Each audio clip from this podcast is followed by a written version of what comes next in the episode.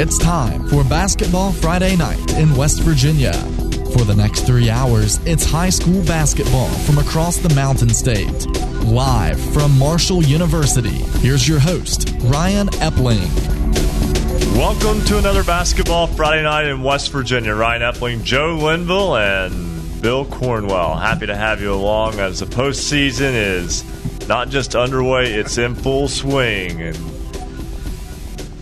we now know all 24 girls teams that will be in Charleston in the girls state tournament next week. And during this program, we expect to be able to give you. Yeah, we've already got all the final scores for tonight. Yeah. and talk about efficient. That's amazing. We're just an hour and a half since a lot of those games tipped off. So great job, everyone out there uh, tonight, also by our score crew. But before the end of the show, and literally at any time now, we're keeping an eye out for them to be released. We should have the double A girls basketball seedings, brackets, matchup set. So we'll check on those. We'll keep going with those as we go on throughout the night. Keep keep you abreast of the situation there. Coach Rick Marone not with us tonight. That's because his game his his girls were scheduled to play Poca in a Region Four AA Co Championship game last night. It was postponed until tonight because they had four inches of snow and no power at Tolsia High School yesterday, and uh, that created a. Let's let me just say I'm in the midst of 24 hours of a technological nightmare, which I will explain at some point throughout the program as well, just to share some of the fun stories from behind the scenes of uh, radio broadcasting with you guys. But uh, Joe, I, I mean, we've got games that were decided in free throws and basically with less than a second remaining to decide a sectional champion in boys. We had two of the top single A boys teams doing battle in a sectional final and some huge numbers put up by individuals in that game. We've got storylines uh, up on storylines, and three hours might not be enough to get it all in. I was going to say we could probably go all night long, you know. so I'll tell you what, it, it's crazy. You know, you and I were talking right before we went on the air. You know, it's March Madness, and, and anything can happen. And, and it, you know, looking at the scoreboard and, and some of the things that's happened uh, throughout the course of the evening, and last night, it's happening. Yeah, and Bill Cornwell, before we get to this scoreboard, uh, something also of important to note. And this is part of sport. It's part of the postseason. Somebody wins, somebody loses. It's uh, it can be uh, you know the the agony of defeat and the joy and the thrill of victory go hand in hand this time of year. And uh, basketball can break your heart, but at the same time, it can also be very rewarding. Oh, I tell you, I mean, we saw it on the college level two times involving the two same schools last night, uh, just two blocks away from where we are sitting. Um, Derric Jean hits a 50 footer at the buzzer, and Louisiana Tech beats Marshall in a big uh, Conference USA game by 397 94. But those two teams play in uh, Ruston, Louisiana last night. Narisha Victor from Marshall hits a little 15 uh, footer in the lane with 1.1 seconds left, and the Marshall women get that buzzer beater. So, I mean, we saw it on the college level. We're going to see it throughout this next week with championship week in college play. And man, we're going to see it over the next two weeks, especially down in Charleston with the girls' tournament next week, boys' tournament coming up in a couple of weeks. Well, and there was also a situation where uh, earlier this week, and this is a play that's gone viral, and we definitely hope to be able to talk about this. I just want to tease this real fast.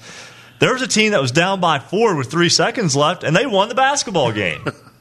That's amazing. I mean, it's just unbelievable. I mean, this, this is postseason. This is what it's all about. That shows you nothing's impossible. Uh, absolutely. Never give up. Uh, you, you, what's the old saying from We Are Marshall? Play to the whistle blows Blows. and play to the horn blows, and all that is very true. We know you want scores. All final scores are in tonight. There weren't all that many because it's the postseason. I'll knock out your first scoreboard update. Looking for scores? Look no more. Visit basketballnight.com. Weather postponed two girls' games from last night. They were played tonight. They were the final two Class AA regional co championship games. In Region 3, it was Wyoming East defeating Pikeview 62 34. The Lady Warriors held Pikeview to just five points in the first half. Wyoming East 20 and 2 and heading to Charleston. Also heading to Charleston will be Coach Rick Marone and the Tolsia Lady Rebels, who defeat Poca tonight at Rebel Arena 63 37 in the AA Region 4 Co Championship. Those seedings have not been released just yet in Class AA. We'll get them to you as soon as we get them. We'll also go over the AAA and single A matchups in a couple of moments. First, let's go to the boys scoreboard. Again, these are all sectional games. Many of these are sectional finals. So, winner is going to advance and play a home game in the regional round next week. Loser will advance and play a road game next week. Let's start in Class Single A and what may have been the game of the night. Class A, Region 1, Section 1. Magnolia defeats Wheeling Central 78 74. Magnolia 20 and 2. Wheeling Central 21 and 2. And the Maroon Knights are going to be 21 and 2 and playing a road regional game. Mercy. All right. Um, but Preston Boswell scores 51 points in that game for Magnolia. Chase Harler, the WVU commit, 41 in the loss for Wheeling Central. Like I said, some major performances uh, tonight. Also in Class A, in Region 2, Section 2, Pendleton County defeats Pocahontas County 61 to 57. Class A, Region 3, Section 1. It was Tug Valley 57, Van 32. Also in Region 3, Section 2, Fayetteville beats Midland Trail 74 54. So Midland Trail will travel to Tug Valley, Van will travel to Fayetteville next Wednesday night.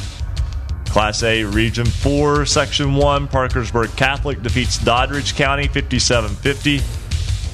Parkersburg Catholic was the four seed in that sectional at 13 and 11. They cut down the nets tonight as sectional champs. But Doddridge County, an outstanding story that we'll talk about later on tonight as well. In Class AA, Region 1, Section 1, it was Fairmont Senior 89, East Fairmont 46. And in Region 1, Section 2, Ravenswood defeats Webster County by final of 57 40. So Webster County goes to Fairmont Senior. East Fairmont goes to Ravenswood next Thursday night. Region 2, Section 1, Keyser wins the Mineral County Bowl to beat Frankfort 57 56. Keyser scores the last four points of that game. So they erase a three point deficit and come from behind and win. Bridgeport wins Class AA Region 2, Section 2 with a 53 51 win over Robert C. Byrd. So it will be RCB visiting Keyser, Frankfort visiting Bridgeport in the regional final.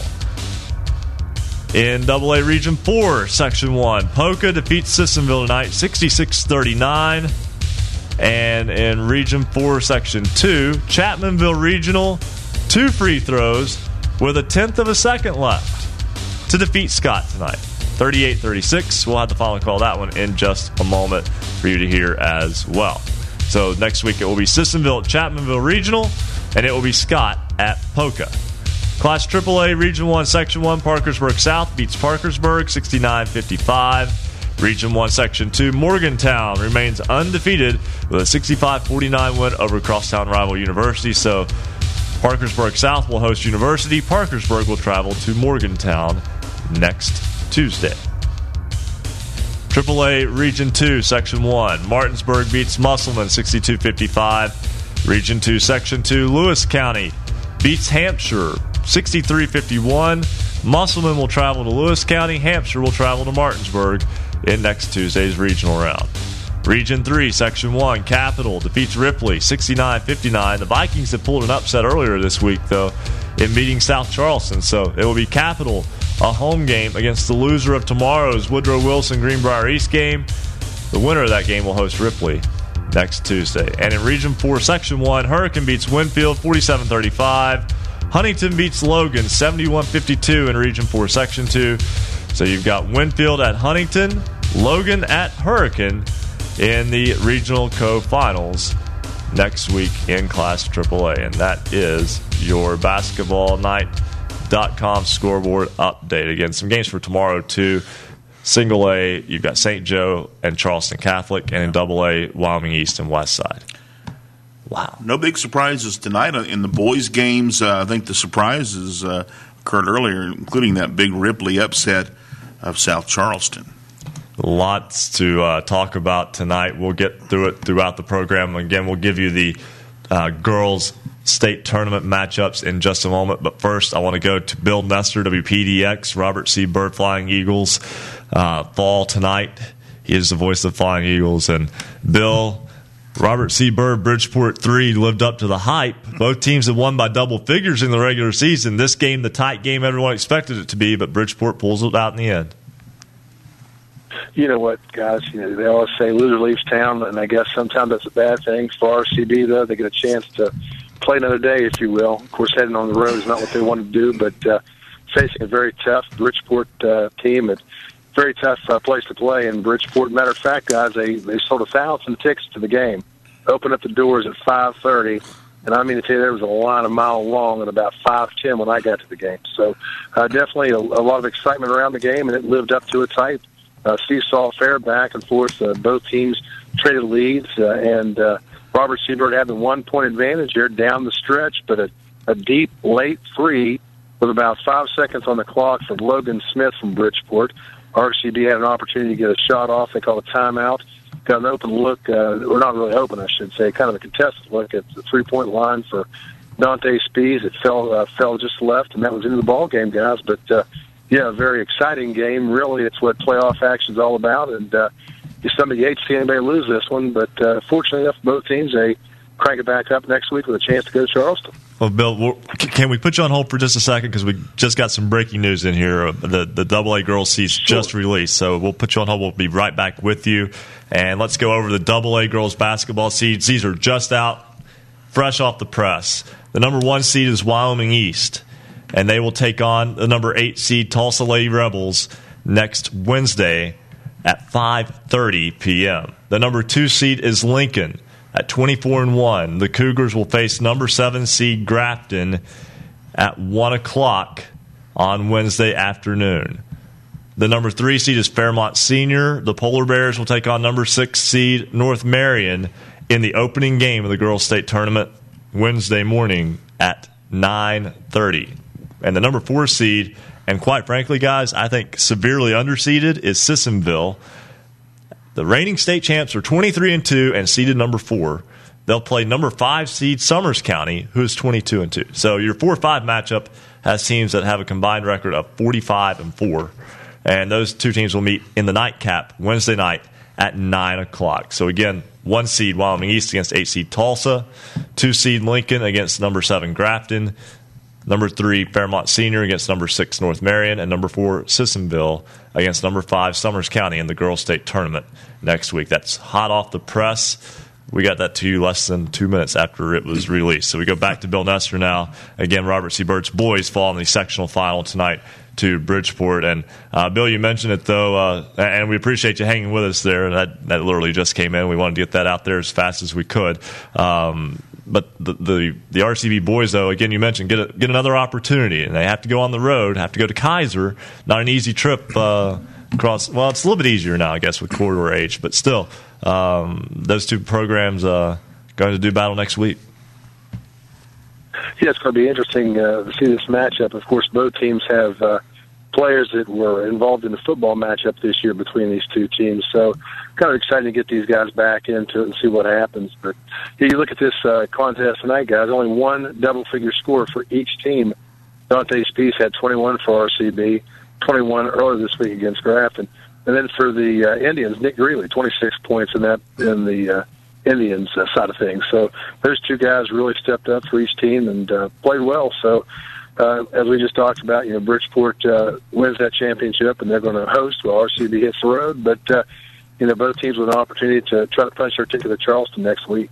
You mentioned the atmosphere. You mentioned the uh, the crowd, and this is something that that I've come across here. Different areas, every section gets the opportunity to decide how to operate its sectional tournament. Some choose host sites, uh, some choose neutral sites.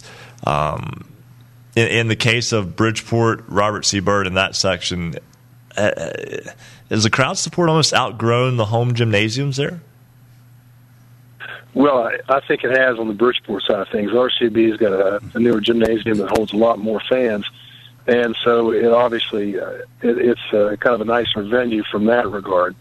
But uh, you know, every team will tell you there's no place like home, and for Bridgeport, and, and financially they've got a lot of backing there. Don't really need the the money from a gate, so to speak. And you know you you've got an opportunity to host at home and gives you the best chance to win, and uh, that's what they went with. And you, you know you look at it in the past, there were several years uh, uh, several years when the sectionals were were at a neutral site. A couple times at Lincoln High School and a couple times at Salem International. Uh, some different different venues for these kind of clashes, but uh, really ultimately uh, in the last several years, it's been the uh, the higher seed that hosts, and it definitely is a, big advantage for the host team.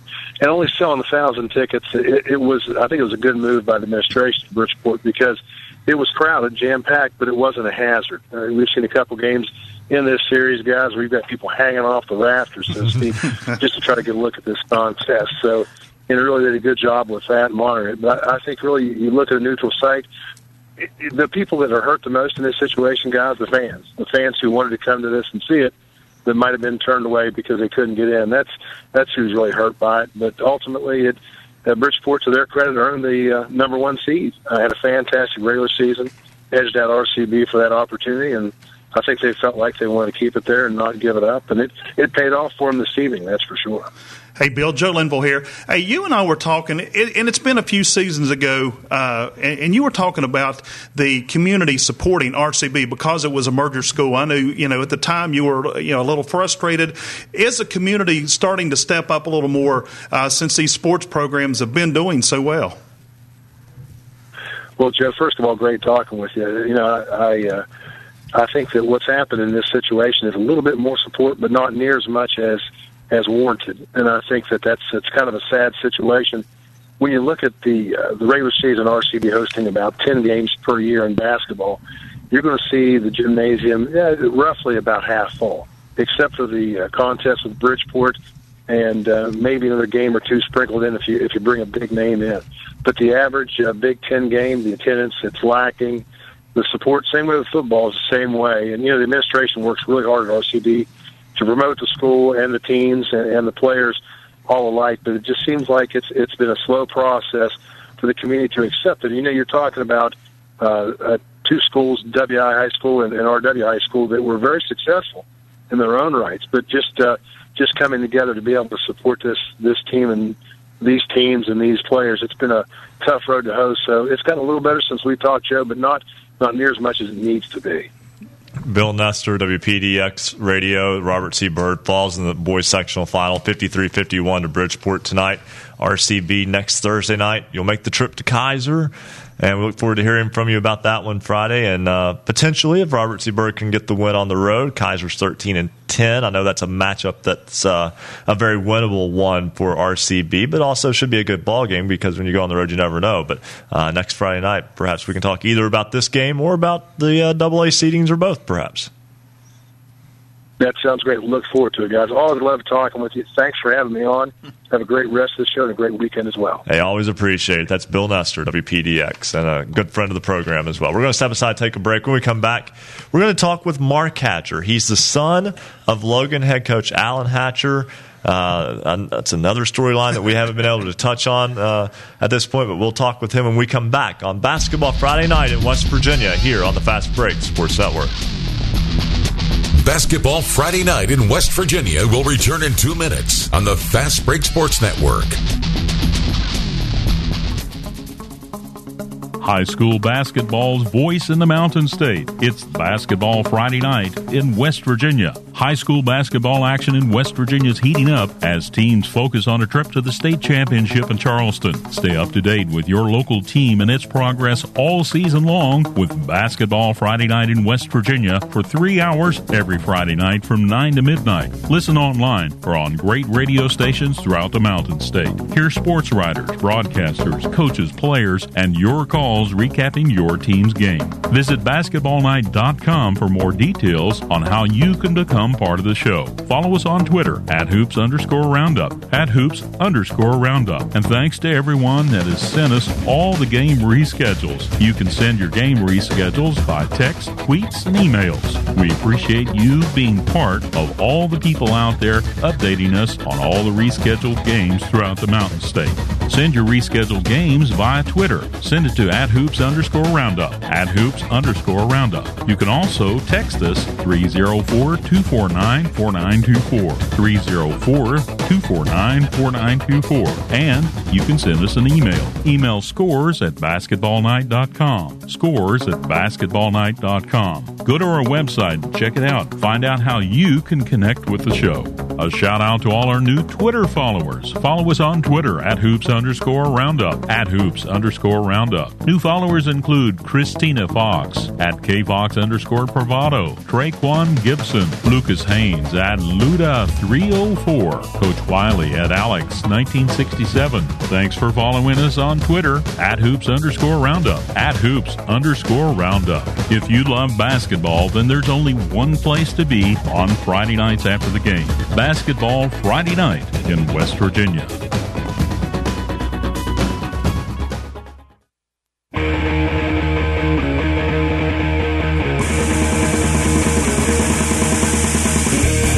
Celebrating high school basketball around the Mountain State, you're listening to Basketball Friday Night in West Virginia on the Fast Break Sports Network. Now, back to your hosts, James Collier, Coach Rick Marone, and Ryan Epling. 921 on this Basketball Friday night in West Virginia. Ryan Epling, Joe Linville, and Bill Cornwell with you. You can always check out the website, basketballnight.com. That's got the matchups for the girls basketball postseason in the state tournament. They're all together. We'll talk about that much more in depth as we go along. The Double A girls seedings were just released. We had them uh, just moments ago, and they'll be on, on up on the site here uh, any moment now. Actually, they're already there.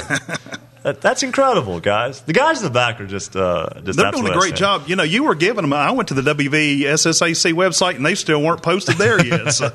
Tell you what, th th those two double A games that went on tonight on the girls' side uh, uh, probably had quite an audience. People either listening online or just paying attention to scores all around Watching the state Twitter. because everybody in the in the double A part of the tournament was wanting to know who the heck we got a plan for. Right, and it turns out that's the one eight matchup, Yeah. the two winners, uh, ironically. And again, Sissonville top four scorers back from last year's state tournament team hasn't lost since December. Twenty three and two, lost one game in state, and they're the number four seed in Double A. Come on, guys! All right, crazy. I feel like Cris Carter there. Come on, man. But uh, you know, boys basketball tonight. Uh, a lot of sectional championship games. One of them was Huntington defeating Logan 71-52. Logan had beaten Spring Valley in boys earlier this week.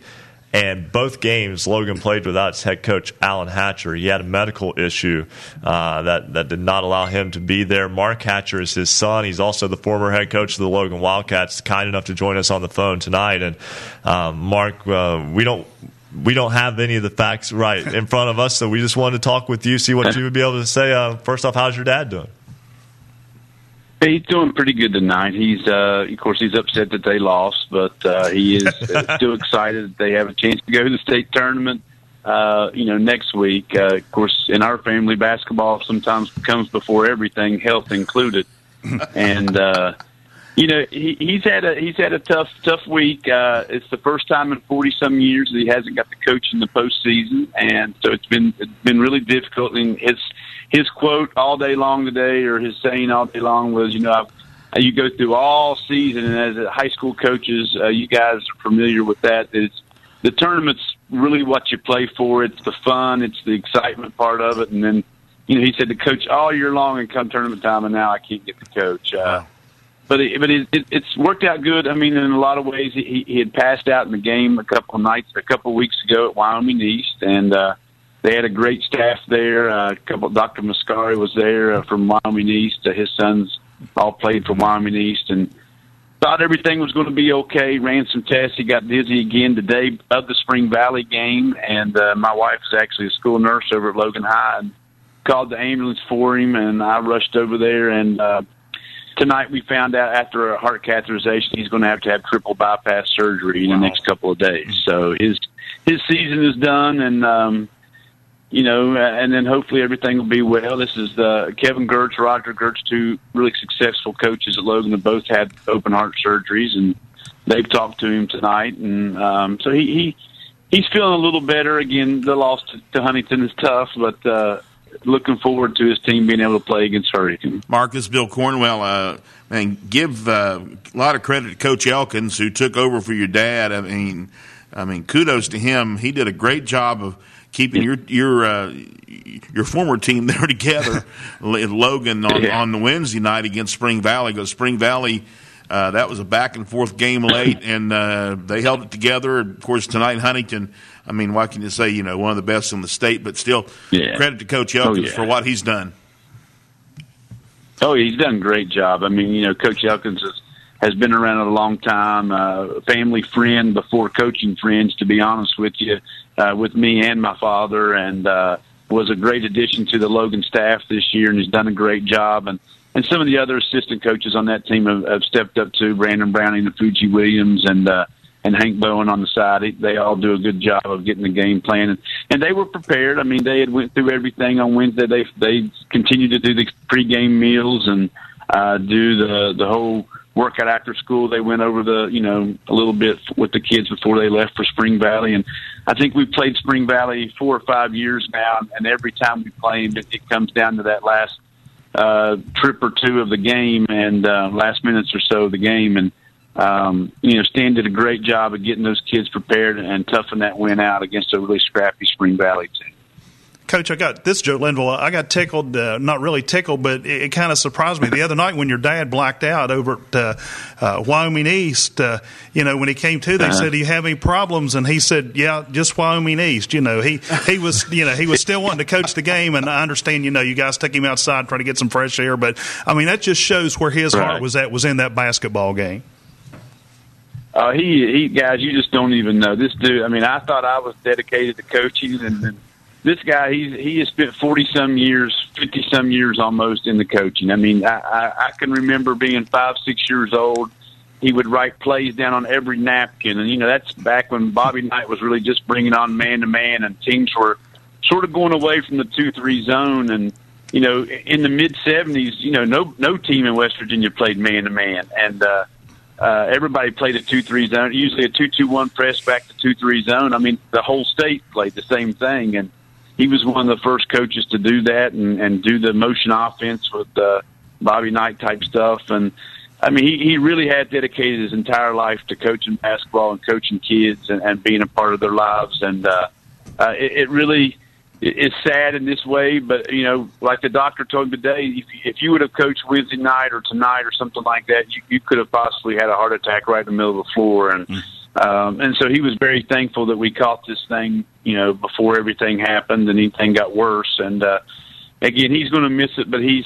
You know, he's already talking. He's already scouted Hurricane two or three times. He's, he's played Winfield three, or three times already. So he's already got the assistant coaches. He, he told me, he said, "Well, I'm just going to have to get on the phone tonight. We'll have to get a game plan ready for Tuesday." I mean, and it is quick turnaround in AAA. It's a, a very quick turnaround. So he's already got some ideas, and Stan and, and I'm sure them guys will do the best they can and, and work with him and getting something prepared for Hurricane. Well, Mark, we certainly uh, our, our our thoughts and prayers are with your dad, you and your families as, as well. And, and I just want to say though, the fact that you said that he's upset about the loss tonight to Huntington tells me that at least he's feeling a little bit okay uh, in that regard.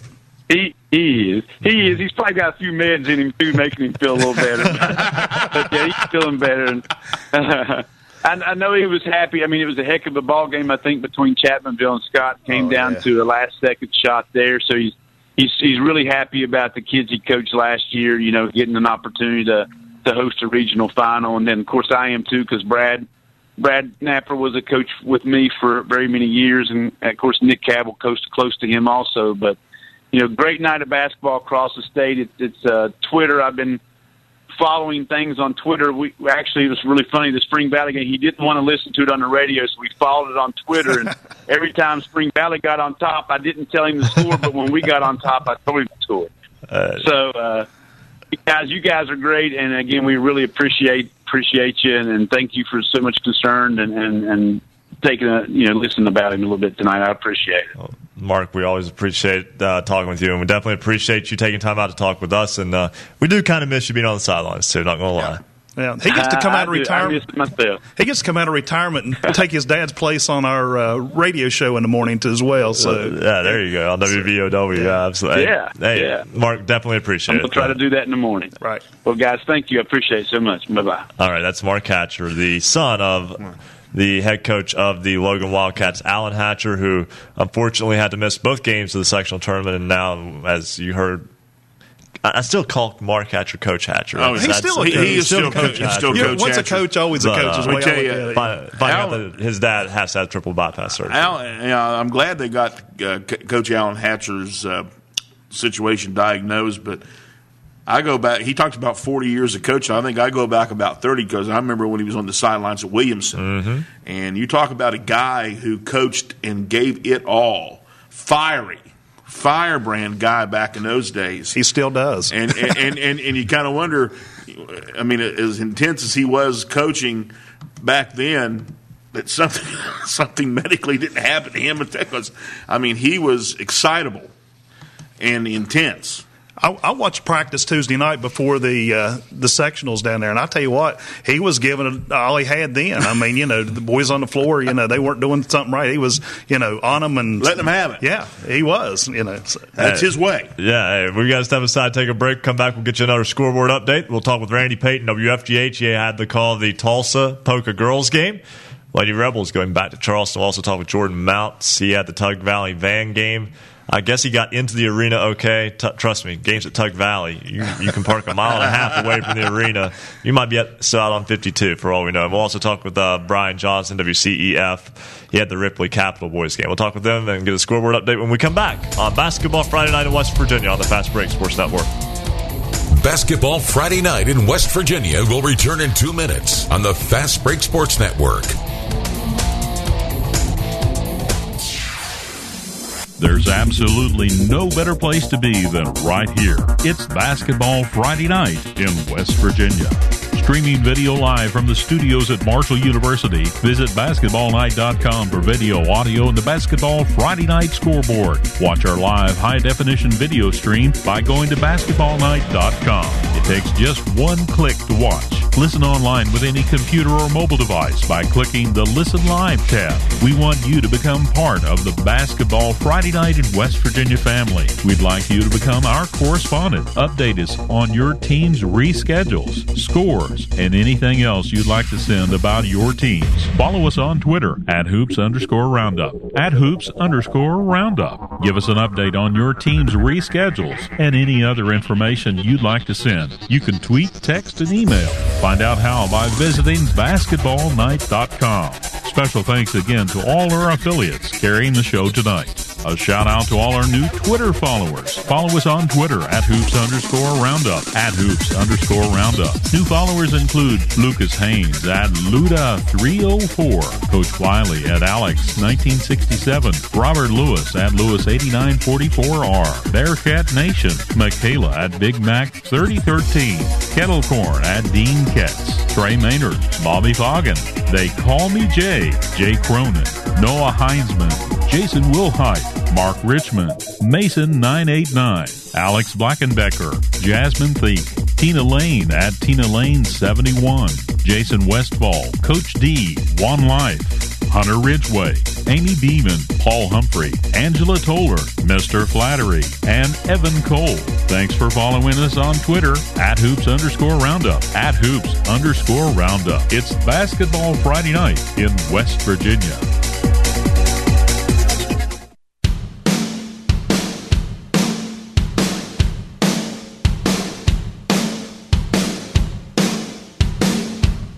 This is high school basketball's home for the Mountain State. Basketball Friday night in West Virginia on the Fast Break Sports Network. Now, back to basketball night in West Virginia with James Collier, Coach Rick Marone, and Ryan Epling. 934 on this basketball Friday night in West Virginia. Ryan Epling alongside Joe Linville. Bill Cornwell back with you on another basketball Friday night in West Virginia. Having a good time with you here tonight as um, you know, we're getting ready to get through the uh, boys sectional scores. And again, I mean, guys, Preston Boswell, 54 points tonight for Magnolia. And we'll, we hope to have him on the program a little bit later on. Uh, just to get you to run down the callers real fast that we're going to speak to in just a moment. We'll talk with Randy Payton, WFGH. He had the Tolsia Poca girls game. We'll talk with Jordan Mounts, WXCC radio. He had the Tug Valley Van boys game. We'll talk with Brian Johnson, WCEF. He had the Ripley Capital boys game. We'll talk with them in just a moment. But first, another scoreboard update. You know what? I'll just we'll just do this without the bet. How about that? There, we go. better late than better never. late than never. Hey, looking for scores? Look no more. Visit basketballnight.com. Love it when I get them in the back a little bit too. They're so good. It's very hard for me to give them a difficult time about it. But Double A girls. Wyoming East beats Pikeview 62-34 in the Region 3 co-championship and in the Region 4 co-championship. Tolsia beats Poca 63-37. Turns out those two are going to meet. Wyoming East, the number one seed in Double A. Tolsia, the number eight seed. They'll meet in the opening round of the Double A girls state tournament, which again we'll talk about the entire girls state tournament in a moment. Moving on to boys sectional tournament action. These are all sectional championship games. In Class A, 54 points for Preston Boswell as they beat Magnolia 78 74. Chase Harbor 41 for Wheeling Central in that win. So Magnolia 78, Wheeling Central 74. Magnolia will advance to the Region 1 sec, uh, Region 1 co championship game. So will Wheeling Central. Wheeling Central will have to go on the road.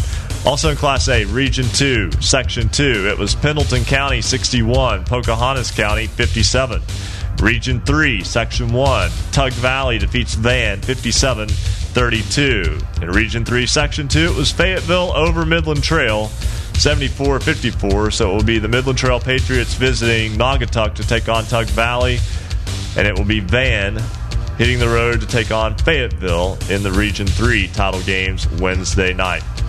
Region 4 in Class A, Section 1, Parkersburg Catholic beats Doddridge County 57 to 50. Parkersburg Catholic, the number 4 seed in the section, will play host to a regional co-championship game.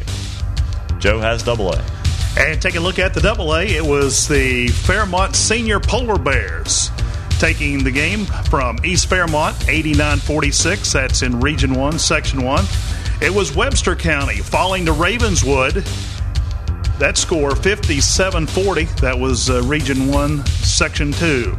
As you heard us talking there just a little bit ago about the uh, RCB team, they fell to Bridgeport in a thriller 53 51. They will face uh, RCB will go to Keyser as Keyser defeated Frankfort 57 56. It was the Poca Dots over the Sissonville Indians 66 39 in that Region 4 Section 1.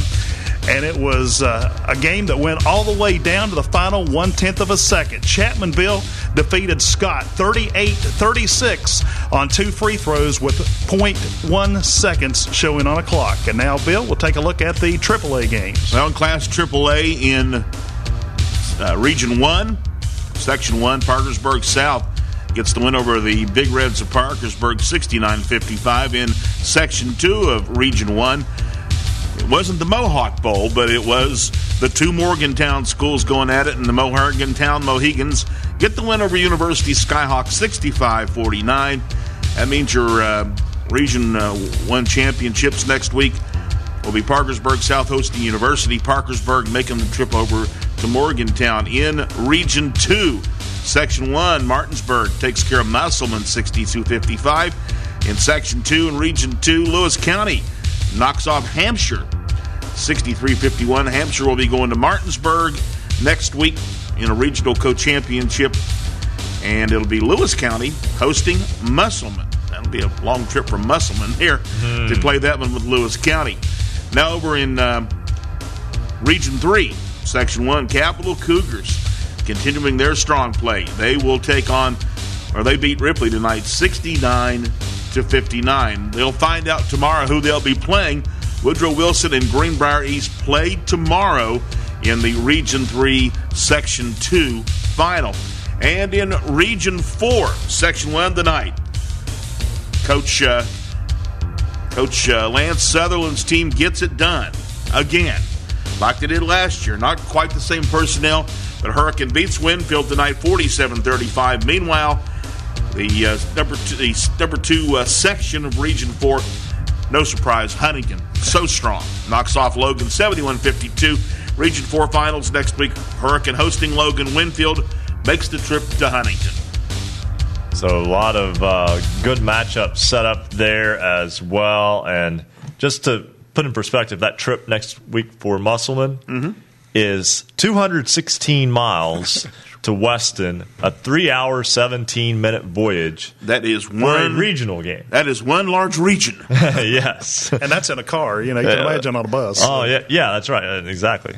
It's only three hours six minutes without traffic. Oh. Yeah, like there's never traffic on I sixty eight across uh, Maryland, and then yeah, up and over in the hills and into Preston County, West Virginia, and then on the way down on seventy nine to Lewis County. Nice over the river and through the woods trip there. Randy Payton, WFGH, and the sports information director of Rio Grande in Ohio. He visited uh, Tolsia High School tonight, back in the old stomping grounds in Wayne County, to call the Tolsia girls game with Poca in the girls uh, Double A Region Four co-championship. Tolsia gets the win, and Randy, the Lady Rebels, uh, did so in convincing fashion tonight. First time since 2010 that they're headed back to Charleston. And, you know, actually, you see the final score uh, ends up a 26 point victory. It was a five point game after three quarters. Tolsia led 42 to 37, and they outscore Poca 21 to nothing, nada, in the fourth quarter to win going away and uh, earn a spot in the uh, in the Double A quarterfinals next Wednesday. Again, a big win for Tolsia, and in doing so, uh, getting back to Charleston, um, Dina Gerald's probably the the I would I would put her in a short list of the top maybe three to four point guards in the state right now, and um, she's just a freshman. And Randy, she really she's not the only one with that team though. That team really needs they need all their parts to be as good as they can be and as good as they have been the past couple of weeks. Well, you know that's the impressive part about them. I saw them tonight was the second time I've seen them play this year, and and the kids that they do have on the roster are smart enough to, you know, you let Dina do what Dina can do, but the other kids know when to step up, and if they've got an open shot, they'll take it, uh, and it's kind of what you saw. I know uh, you guys saw the sectional championship over uh, over Wayne last week, and that's kind of what they did in that game tonight. Dina Gerald's had 34 points, but uh, Mariah Finley stepped up and scored 14 points. Nine of those were in the second half as as Tolsia was uh, pulling away down the stretch. And uh, Sarah Jude came up with four or five block shots tonight. Tulsa didn't shoot the ball all that well, but uh, crashed the boards, forced some turnovers, and you know we talked with uh, Tolsia coach Rick Marone before the game, and, and he said quite frankly he thought Poca and Sissonville played the best defense um, in the region, and um, you know, uh, did everything he could to talk about how good Poca's defense was. Well, tonight, in addition to the 34 points she had offensively, uh, Dina Gerald's limited uh, Poca's Casey Schemes down to just eight points. She was averaging 15 points per game uh, coming in. And like I said, as a team, they held Poca scoreless in the fourth quarter. So, uh, pretty impressive. They're playing very well defensively in the course of the postseason. Uh, Dina's turned her game up even more offensively in the postseason, and uh, obviously they are in fact the eight seed. They're just fourteen and eleven, and they've got a a very uh, tough foe facing them next Wednesday in Wyoming East. But hey, they're one of the final eight, and they're happy to be there. Hey, Randy, uh, this this Bill Cornwell. Uh, Rick's got to be real happy with the this win tonight, uh, certainly. But I think that this is one of his best coaching jobs, and you may want to comment on this because coming into the season, he had a lot of question marks, he had a lot of concerns, and uh, maybe some holes. They played a tough schedule. That and certainly I get you ready for this part of the season. But man, they have put it together here at the end. They have just eight players on the roster. They only have one senior uh, in Michaela Messer, and I would agree with you. He's had some outstanding teams and some outstanding players uh, over the over the years, but they're playing well uh, at the right time. Uh, you know, got obviously got a big win tonight, which by the way, that was win number three hundred and sixty nine in Coach Marone's uh, career out at Tulsa. So, uh, and they're they're just happy. I think uh, we talked before the game. I, know folks across the state uh, when the season began. Uh, let's be honest about it. They didn't give Tolsia or Poca either one much of a chance to be playing in a regional final, and um, you know both of those teams, Poca even in a loss, they they only have two seniors, and both of those come off the bench, and they've got uh, some pretty talented players in, in their own right. We talked about the uh, Casey Steen being limited to eight points tonight, but their other uh, pretty good offensive player in Aubrey Chandler. She had 20 points tonight, kept them in the game while they were struggling offensively. So um, the the future is bright for Poca. But to answer your original question, yeah, I think uh, Coach Marone and, and his staff have done a great job, given the fact that they're undermanned. They're playing obviously uh, without a lot of depth, and you have to be careful with the foul situation on a night in, night out basis. But uh, 14 and 11 and heading to Charleston for the first time since 2010. They're a happy bunch tonight. Well, Randy, um, again, they'll match up with Wyoming East, the top seed, and that should be a great point guard matchup. I know you haven't had a chance to see uh, Gabby Lupardus, but in terms of point guards, I don't think you're going to get a better one-on-one point guard point guard matchup. And you're talking about a sophomore in Lupardus at Wyoming East and a freshman in Gerald's at Tolsia, and um, you know that that that could be one of the better storylines going into the tournament is that particular matchup. Yeah, and uh, you know we had uh, Derek Taylor from the uh, uh, Gazette Mail was down to uh, cover the game tonight. We had him on at halftime talking about uh, what to expect out of the Double A tournament field next week, and, and he basically said, "Hey, I think anybody that's one of the top six seeds can win the thing." And you know, he he and I were talking about who might be number one. Uh, the folks from Lincoln made the trip all the way down to Glenhayes tonight, uh, just in case they were number one and Tolsia might be number eight. As it turns out, uh, Coach Marone told me before the game he thought it would be Wyoming East. He was correct. So uh, um, it, it ought to be a great Double A tournament altogether. But uh, you mentioned the matchup between the two point guards in the in the Wyoming East and Tolsia game, and I know the the folks that um, that haven't had a chance to see Dina Gerald play. Um, uh, she's a special player and still obviously got some uh, a bright future in front of her. Three more years of high school ball, but uh, she's pretty good to be a freshman. Randy, it was it was good to hear you on WFGH again tonight. yes, um, just, it kind of, kind of felt like uh, things were back to normal for one night at least.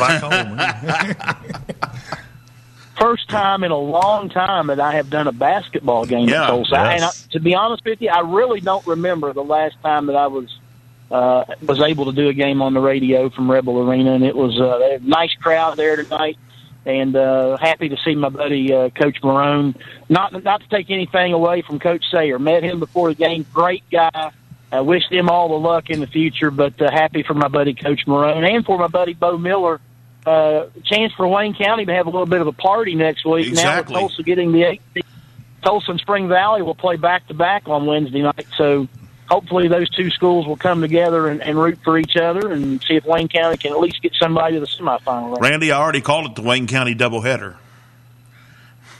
Well, that's that's exactly what it is. I mean, hey, uh, when you're when you're done with your work day, head to Charleston and catch a little basketball and get something good to eat, and you know, hopefully get a couple of wins for the for the Wayne County schools as well. There you go. That's Randy Payton, Old, old habits die hard for me. Hey, there you go. Hey, I understand that 100%. Randy, thanks as always for joining us. All right, buddy. Take care. All right, that's Randy Payton, the uh, athletic or uh, sports information director. Rio Grande. Always, I'm trying to give him an upgrade here. Uh, He's the sports information director at uh, Rio Grande and also a, a friend of this program as well. And uh, he had the WFGH call tonight. We got to have a side take a break. We'll come back. We'll we'll get through some more phone calls with Jordan Mounts, Tug Valley Van, Brian Johnson, WCEF with Ripley Capital, and Justin Turner, WVOW had Logan and Huntington. We'll get to all those when we come back on Basketball Friday night in West Virginia on the Fast Break Sports Network. Basketball Friday night in West Virginia will return in two minutes on the Fast Break Sports Network. Basketball Friday night in West Virginia, the Mountain State's voice for all things high school basketball. Felicity Van Gilder, East Fairmont Lady D's, Erica Bowles, Fairmont Senior Polar Bears, Madison Webb, Chapmanville Tigers, Dalton Gray, Webster County Highlanders. What they all have in common is they were selected by Basketball Friday night in West Virginia as the standout athlete of the week. Have someone remarkable on your team? Did you have an athlete make an outstanding play? You could nominate your team's players to become the Basketball Friday night standout athlete of the week. Each week, we consider nominees based on leadership, performance on the court, academic performance, involvement in the community, and volunteer work. Every Friday night, we select a standout athlete of the week. Head over to our website, basketballnight.com, and click on the Standout Athlete of the Week tab. Fill out the nomination form, and we'll take it from there. We want you to nominate your team's athletes. Check it out at basketballnight.com mike.com. It's the Daily Hoops Roundup, part of basketballnight.com. Every day, we recap the day's scores just for you on all the teams in West Virginia. We send followers a tweet at midnight with a link to the Daily Hoops Roundup. You can also visit basketballnight.com and just click on Daily Hoops Roundup for all the day's scores. And we'd like for you to become part of our score reporting crew during the week, too. And if your team has a reschedule, let us know about that, too. Send us your team scores by Twitter, text, or email, and we'll make that part of our Daily Hoops Roundup. We want you to become part of the Basketball Friday Night in West Virginia family. On Twitter, follow us at hoops underscore roundup. At hoops underscore roundup. You can email scores and reschedules for your team to scores at basketballnight.com. Check it out at basketballnight.com. It's the daily hoops roundup.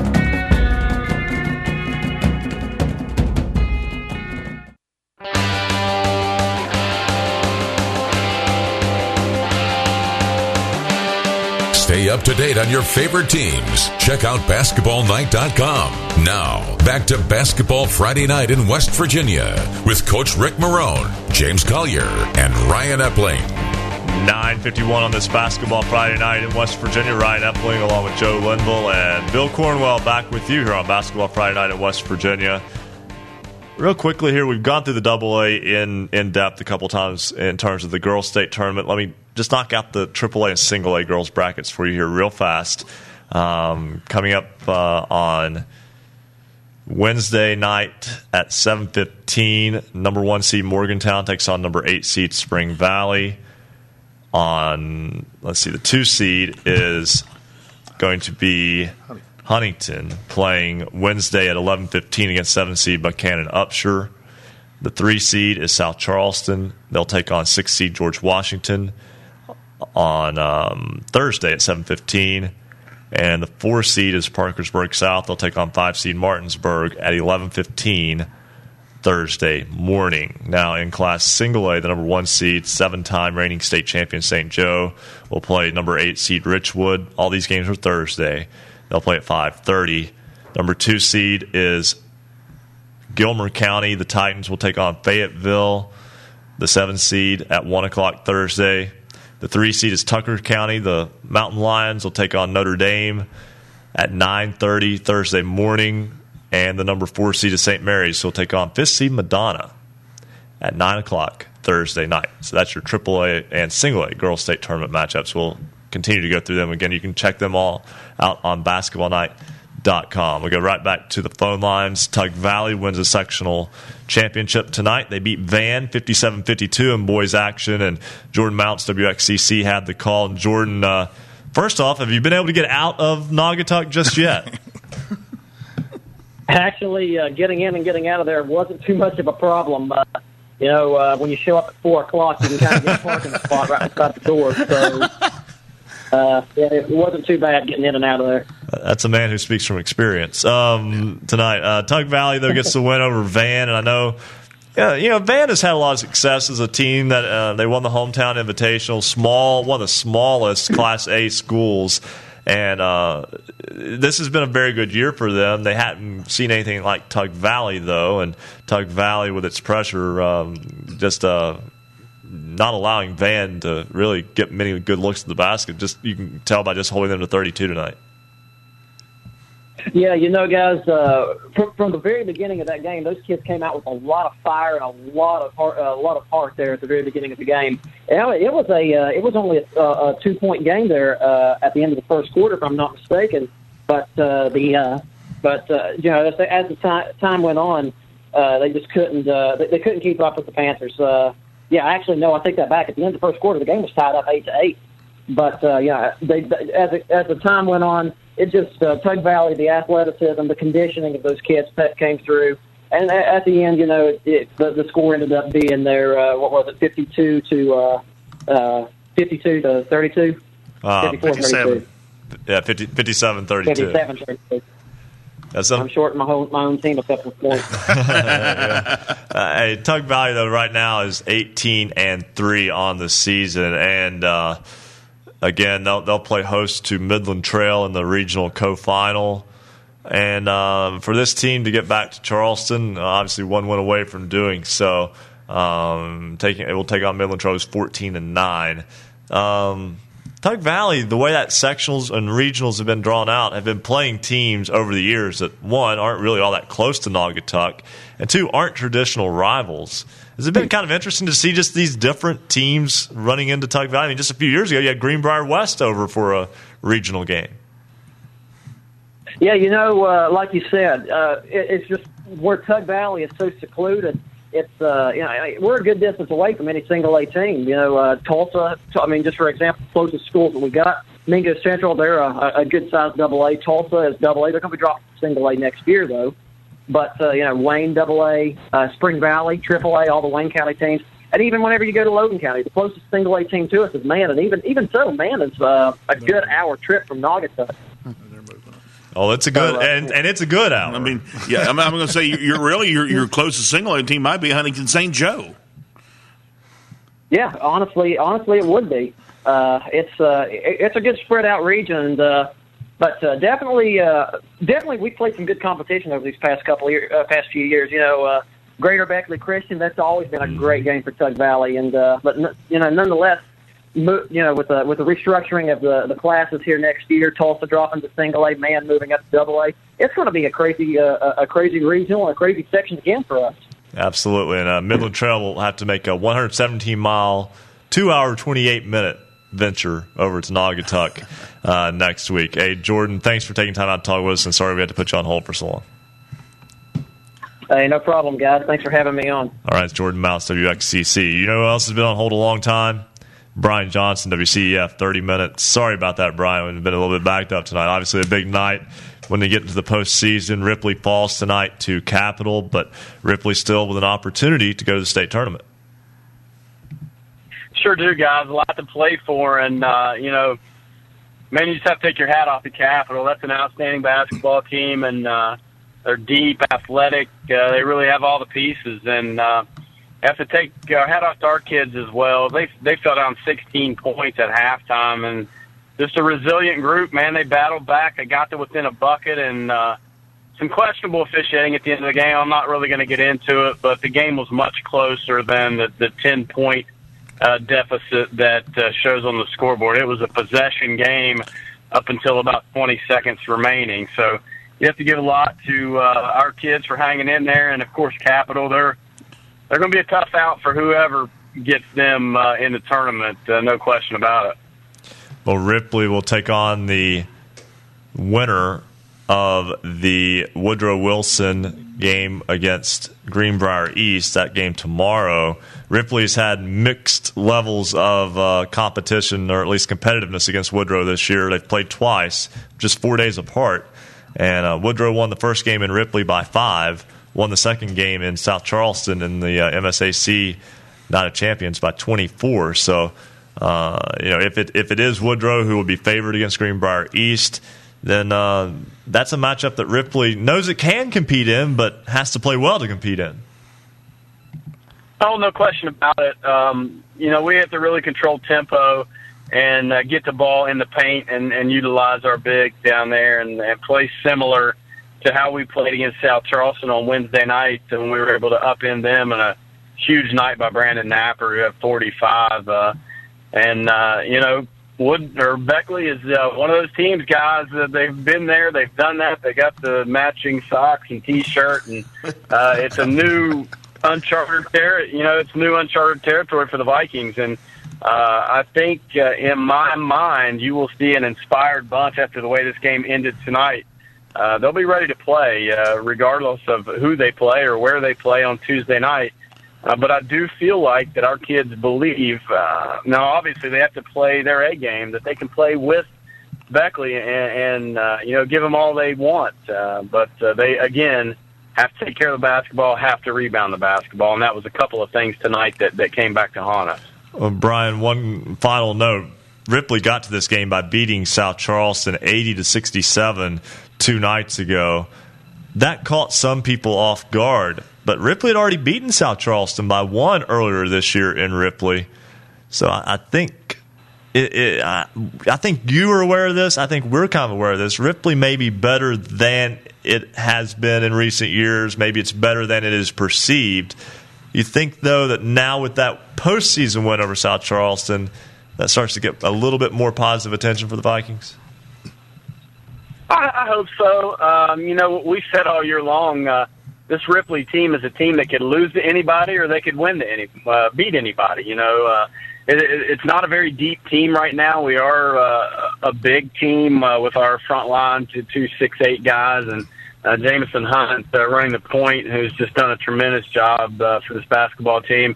But they did feel like uh, they could beat South Charleston. Obviously, after doing it at home one time, I expected uh, a, a tight game. I knew South Charleston would be teed up and ready to go, but Coach Faulkner had our guys ready to play, and you know we came out uh, to start the fourth period with a three point lead and went on an eleven to two run and never looked back from that point on. And uh, that was a brand of basketball uh, in that first part of the fourth period against South Charleston that I'm not sure I have seen a better executed brand of basketball at Ripley in my time of doing this for about 15 years. So uh, it, it was really gratifying to see for our kids. We've got a great group, and uh, you know they work really hard. They love playing basketball with each other, and, and you could really just kind of see in their eyes that they didn't want this thing to end and uh, they were going to will themselves to victory that night. And uh, tell you what, Brandon Napper was fantastic as advertised. The kid is dynamite, and he will be an excellent player in Morgantown uh, in the years to come. No question about it. And and that was just a huge statement win for our program and for Coach Faulkner in his early uh, stages of getting things going here at Ripley. So Ripley falls tonight to Capital in the sectional final, but will be in the regional co-championship game next week at either Woodrow Wilson or Greenbrier East on Tuesday night. Brian Johnson, WCEF. I know Bill Cornwell has one thing for you, real quick. We were running out of Yeah. time here, though. Didn't you just get back from Disney World? I did. I sure did. I, Brian, I hate you. Took my one year old took my one year old down there Wow. for his first birthday. So we had Okay. we had a great time. I would move in there if they would uh, give me a hotel room. I would like live down there. I love it. Well, Bill, my wife would too, buddy. she, she absolutely loves that place. I can tell you that much right now. I- I'm down there at least three times a year. so- Okay, I, I'm, I've, I make I make at least once a year. Hey, you're a Wildcat fan. You can tag along with me anytime you want, Bill. It's right on, baby. Uh, there you go. All right, that's Brian Johnson, WCEF. Always, hey, sorry for cutting you loose. You want to say go Big Blue. He's Yeah. a Kentucky fan. We Yeah, understand well, that. Well, he, he kicked Kentucky, and then I like Kentucky, so there you Uh, go. there, there you go. So I got to step. We got to step aside, take a break. When we come back, we'll get another scoreboard update. We'll talk with Justin Turner, WVOW Radio. Yeah, the Logan Huntington game tonight. All that and more when basketball Friday night in West Virginia goes on. We're into our second hour already here on the Fast Break Sports Network. Basketball Friday night in West Virginia will return in two minutes on the Fast Break Sports Network.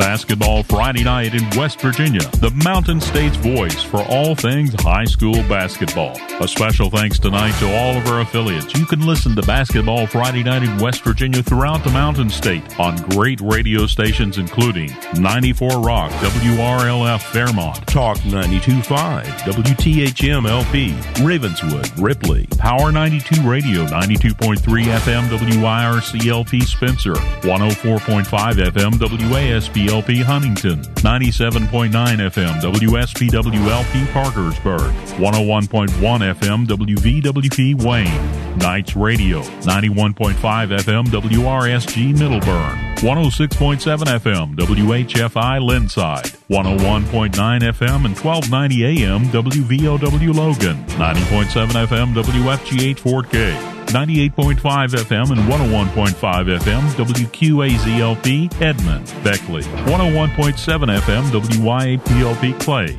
Marshall University's flagship station, 88.1 FM WMUL Huntington. Cable subscribers can find Basketball Friday Night in the Huntington region on Comcast Channel 25 and Armstrong Digital Channel 204. Streaming online high definition video can be found on our website, basketballnight.com, and on affiliate rsnsports.com. Listen online with any computer or mobile device by going to basketballnight.com and click on Listen Live.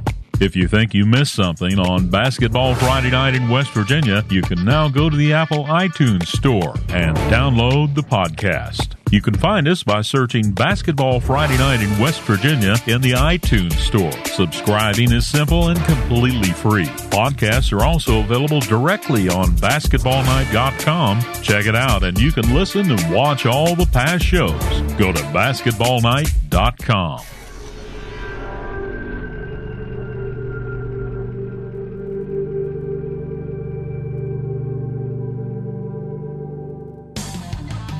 This is Basketball Friday Night in West Virginia. Heard statewide on great radio stations. Visit basketballnight.com to find the station nearest you. Get all the scores all the time at basketballnight.com or on Twitter at hoops underscore roundup. Now back to Basketball Friday Night in West Virginia with James Collier, Rick Marone, and Ryan Epling. 10.05 on this Basketball Friday night in West Virginia. Ryan Epling, Bill Cornwell, Joe Linville with you. We'll talk in just a moment with Justin Turner, WVOW. He had to call the Logan Huntington boys game. But first, it's time for a basketballnight.com scoreboard update.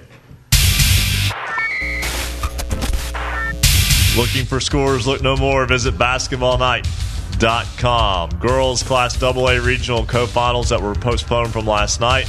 In Region 3, Wyoming East defeats Pikeview 62 34. Tolsia in Region 4 defeats Poca 63 37. And they will end up as number one seed Wyoming East and number eight seed Tolsia will have the entire double A. And uh, we, we'll, we'll, we'll lay out the entire girls' state basketball tournament a little bit later on tonight in our program as well. You can always see it on basketballnight.com. Boys sectional tournament finals in class single A. Region 1, Section 1, Magnolia defeats Wheeling Central 78 54. Preston Boswell 78 74. Preston Boswell scores 54 tonight for Magnolia. Chase Harler 41 in the loss for Wheeling Central. In Region 2, Section 2, it was Pendleton County over Pocahontas County 61 57. In Region 3, Section 1, Tug Valley defeats Van 57 32. Region 3, Section 2, Fayetteville improves to 18 and 2. The Pirates over the Midland Trail Patriots 74 54. So next Wednesday night, Midland Trail goes to Naugatuck to take on Tug Valley. Van will visit Fayetteville. Class A Region 4, Section 1, Parkersburg Catholic defeats Doddridge County 57 50. Parkersburg Catholic will play host to a regional final next Wednesday. Doddridge County will go on the road. Joe has the double A scores. In Region 1, Section 1, it was Fairmont Senior over East Fairmont, 89 46. In Region 1, Section 2, it was Ravenswood over Webster County, 57 to 40. In Region 2, it was Keyser over Frankfort, 57 56. And in Region 2, Section 2, it was Bridgeport in a close one over Robert C. Byrd, 53 51. In Region 4, it was the Poca Dots over the Sissonville Indians 66 39. And in a tight one, it went right down to the wire in uh, section or Region 4, Section 2, it was the Chapmanville Tigers over the Scott Skyhawks 38 36. Bill, let's take a look at single or AAA. Class AAA.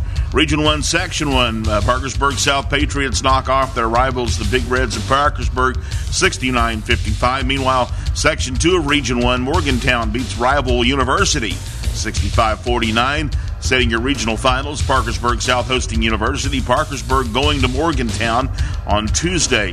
In Region 2, Section 1, Martinsburg takes care of Musselman 62 55, while in Section 2, it was Lewis County over Hampshire 63 51. Musselman goes to Lewis County, Martinsburg hosting Hampshire next week. In Region 3, Section 1, Capital Cougars meeting Ripley 69 59. And we'll know the uh, future opponents of these teams tomorrow because Woodrow Wilson and Greenbrier East will be playing tomorrow. And in Region 4, Section 1, Hurricane Redskins return to the regional finals as they knocked off in county rival Winfield 47 35. Region 4, Section 2, Huntington Highlanders over Logan 71 52. That means Hurricane will be hosting Logan next Tuesday in Region 4 Co Championship, while the uh, Winfield Generals will be going up to top of Highlander Mountain to take on the Huntington Highlanders. That's look at your basketballnight.com scoreboard update. Always you can follow us on Twitter at hoops underscore roundup. And something that that means is that there will be a team with a losing record in Charleston in the AAA boys state tournament because Logan is 10 and 13. Hurricane is 10 and 14 mm-hmm. on the season. WVOW Justin Turner had the call of the Huntington win over Logan tonight. He is uh, was on the Logan broadcast and uh, Justin, rough night for the Wildcats. I know that it's been a, little bit of a, a, week in turmoil for for that club, but getting the win over Spring Valley earlier in the week, uh, losing tonight to Huntington, but still an opportunity to go to the state tournament with a game next week at Hurricane.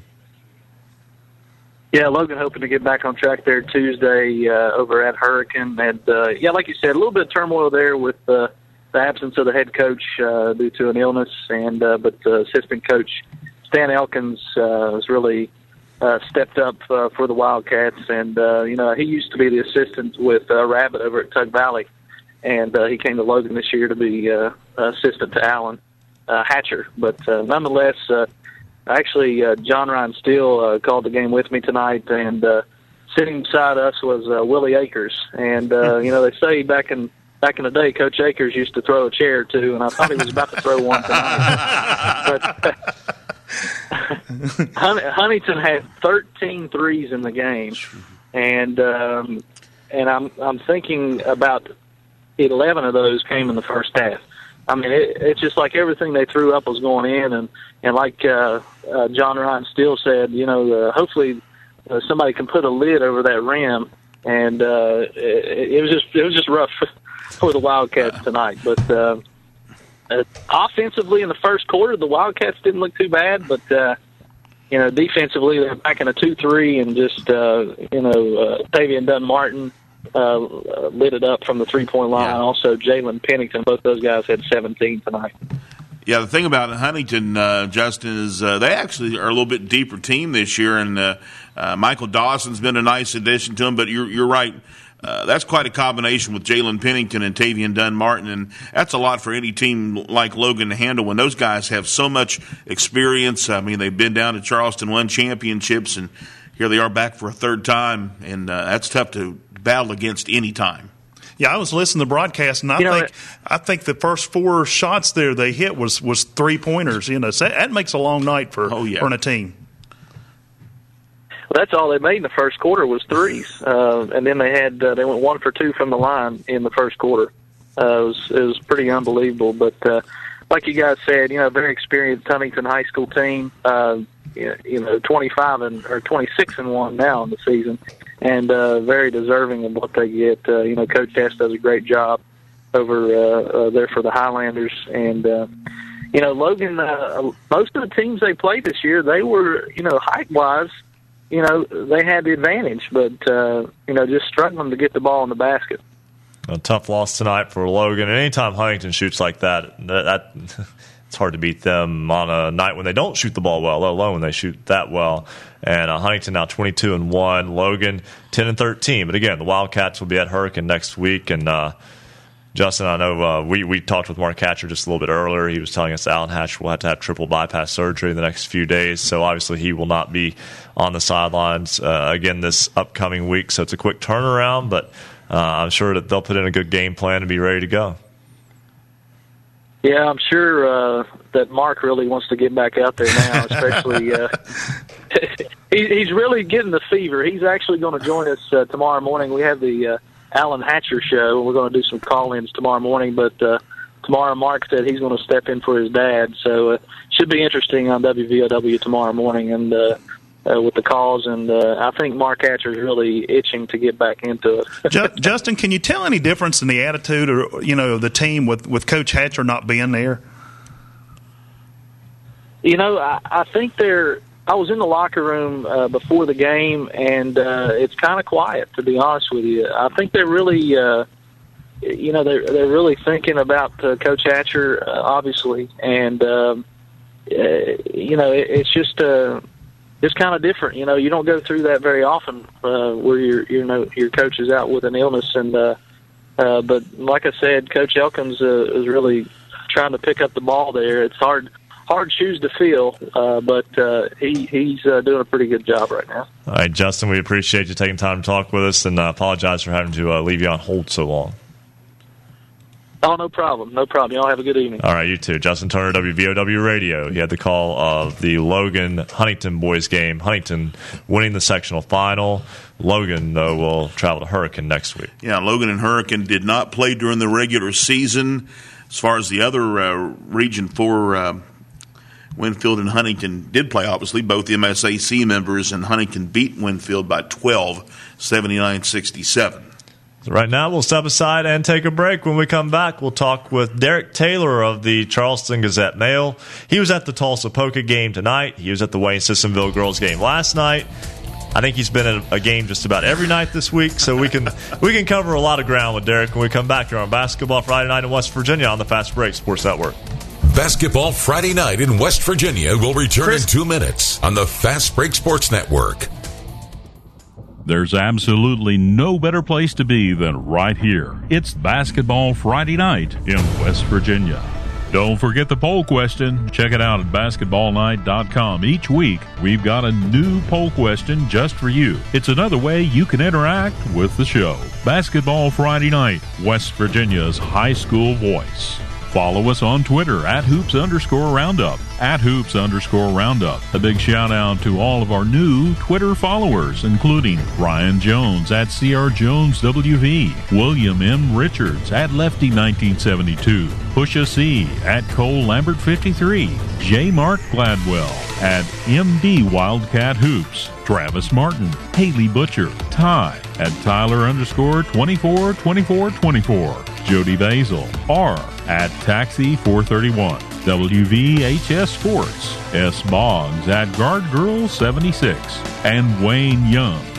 Follow us on Twitter at hoops underscore roundup. At hoops underscore roundup. A big thank you to all of our Twitter followers giving us schedule updates, scores, and updates on their teams. Welcome to the Basketball Friday Night in West Virginia family. You're part of the best basketball show in the Mountain State.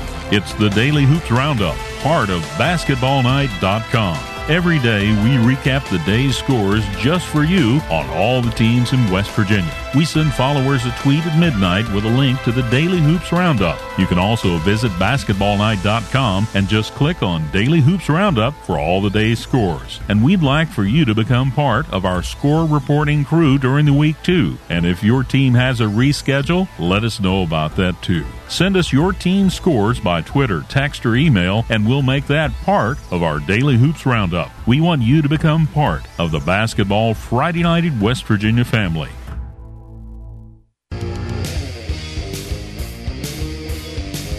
Stay up to date on your favorite teams. Check out basketballnight.com. Now, back to Basketball Friday Night in West Virginia with Coach Rick Marone, James Collier, and Ryan Epling.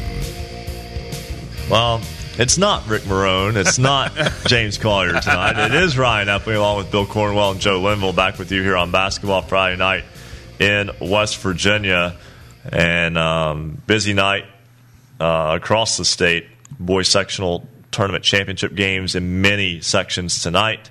Regional finals and girls in Double A. Two of them were played tonight because of being postponed from weather yesterday. One of them was Tolsia's win tonight against Poca at Rebel Arena in Glenn Hayes. Tolsia gets the home win. Derek Taylor had, was down there with the Charleston Gazette Mail. Uh, he joins us now on the program. He was also, like I said, Derek's been at a lot of games this week, so uh, we'll we'll pick his brain a little bit here. Uh, Derek, this is this is probably for a sports writer the most wonderful slash tiring time of the year. Yeah, I would agree. I mean, uh, thanks for having me on. First of all, uh, the uh, the opening night of sectionals, I think I tweeted, "I'll sleep on March 19th." you know, the, the last game of the last night of the boys tournament. That's pretty much the way it is. But um, you know, I, I had four elimination games this week. I can't think of a better primer for this next two weeks than that. So, you know, see some good stuff this week. Well, tonight you got to see Dina Gerald score 34 points and lead Tolsia to the girls' AA state tournament in a win over Poca. Um, I don't know if you'd had a chance to see her earlier in the season or not, but she's a freshman and um, she's she's got game.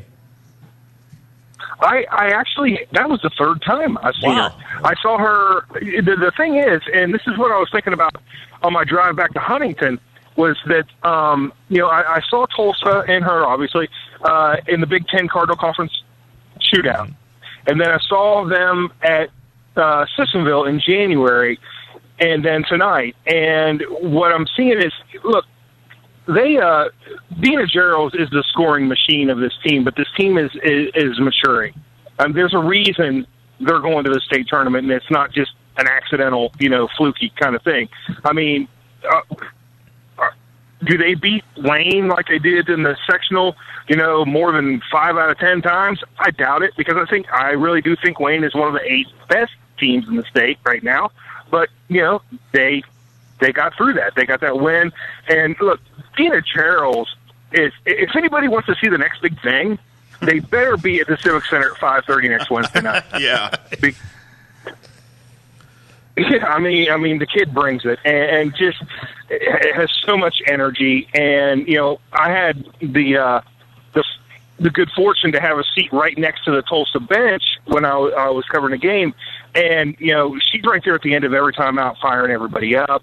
Just, just she energy from from opening tip to to the final buzzer, and uh, you know, she's she's she's real fun to watch play. I'll tell you that much.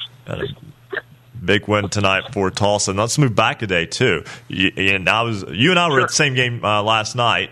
Uh, Sissonville beating Wayne by a final of sixty-seven to forty-eight. A game that was in spurts. It was both teams hit some pretty good runs in that game, so it was close. And I believe it would extend out. It would tighten up again, then spread back out. Um, but Michaela Long has really come on for Sissonville, and I know a lot of people uh, may have the perception of the two guards and Carly Pinkerton and Madison Right. Jones, who had such phenomenal state tournaments a year ago, especially Pinkerton in Charleston.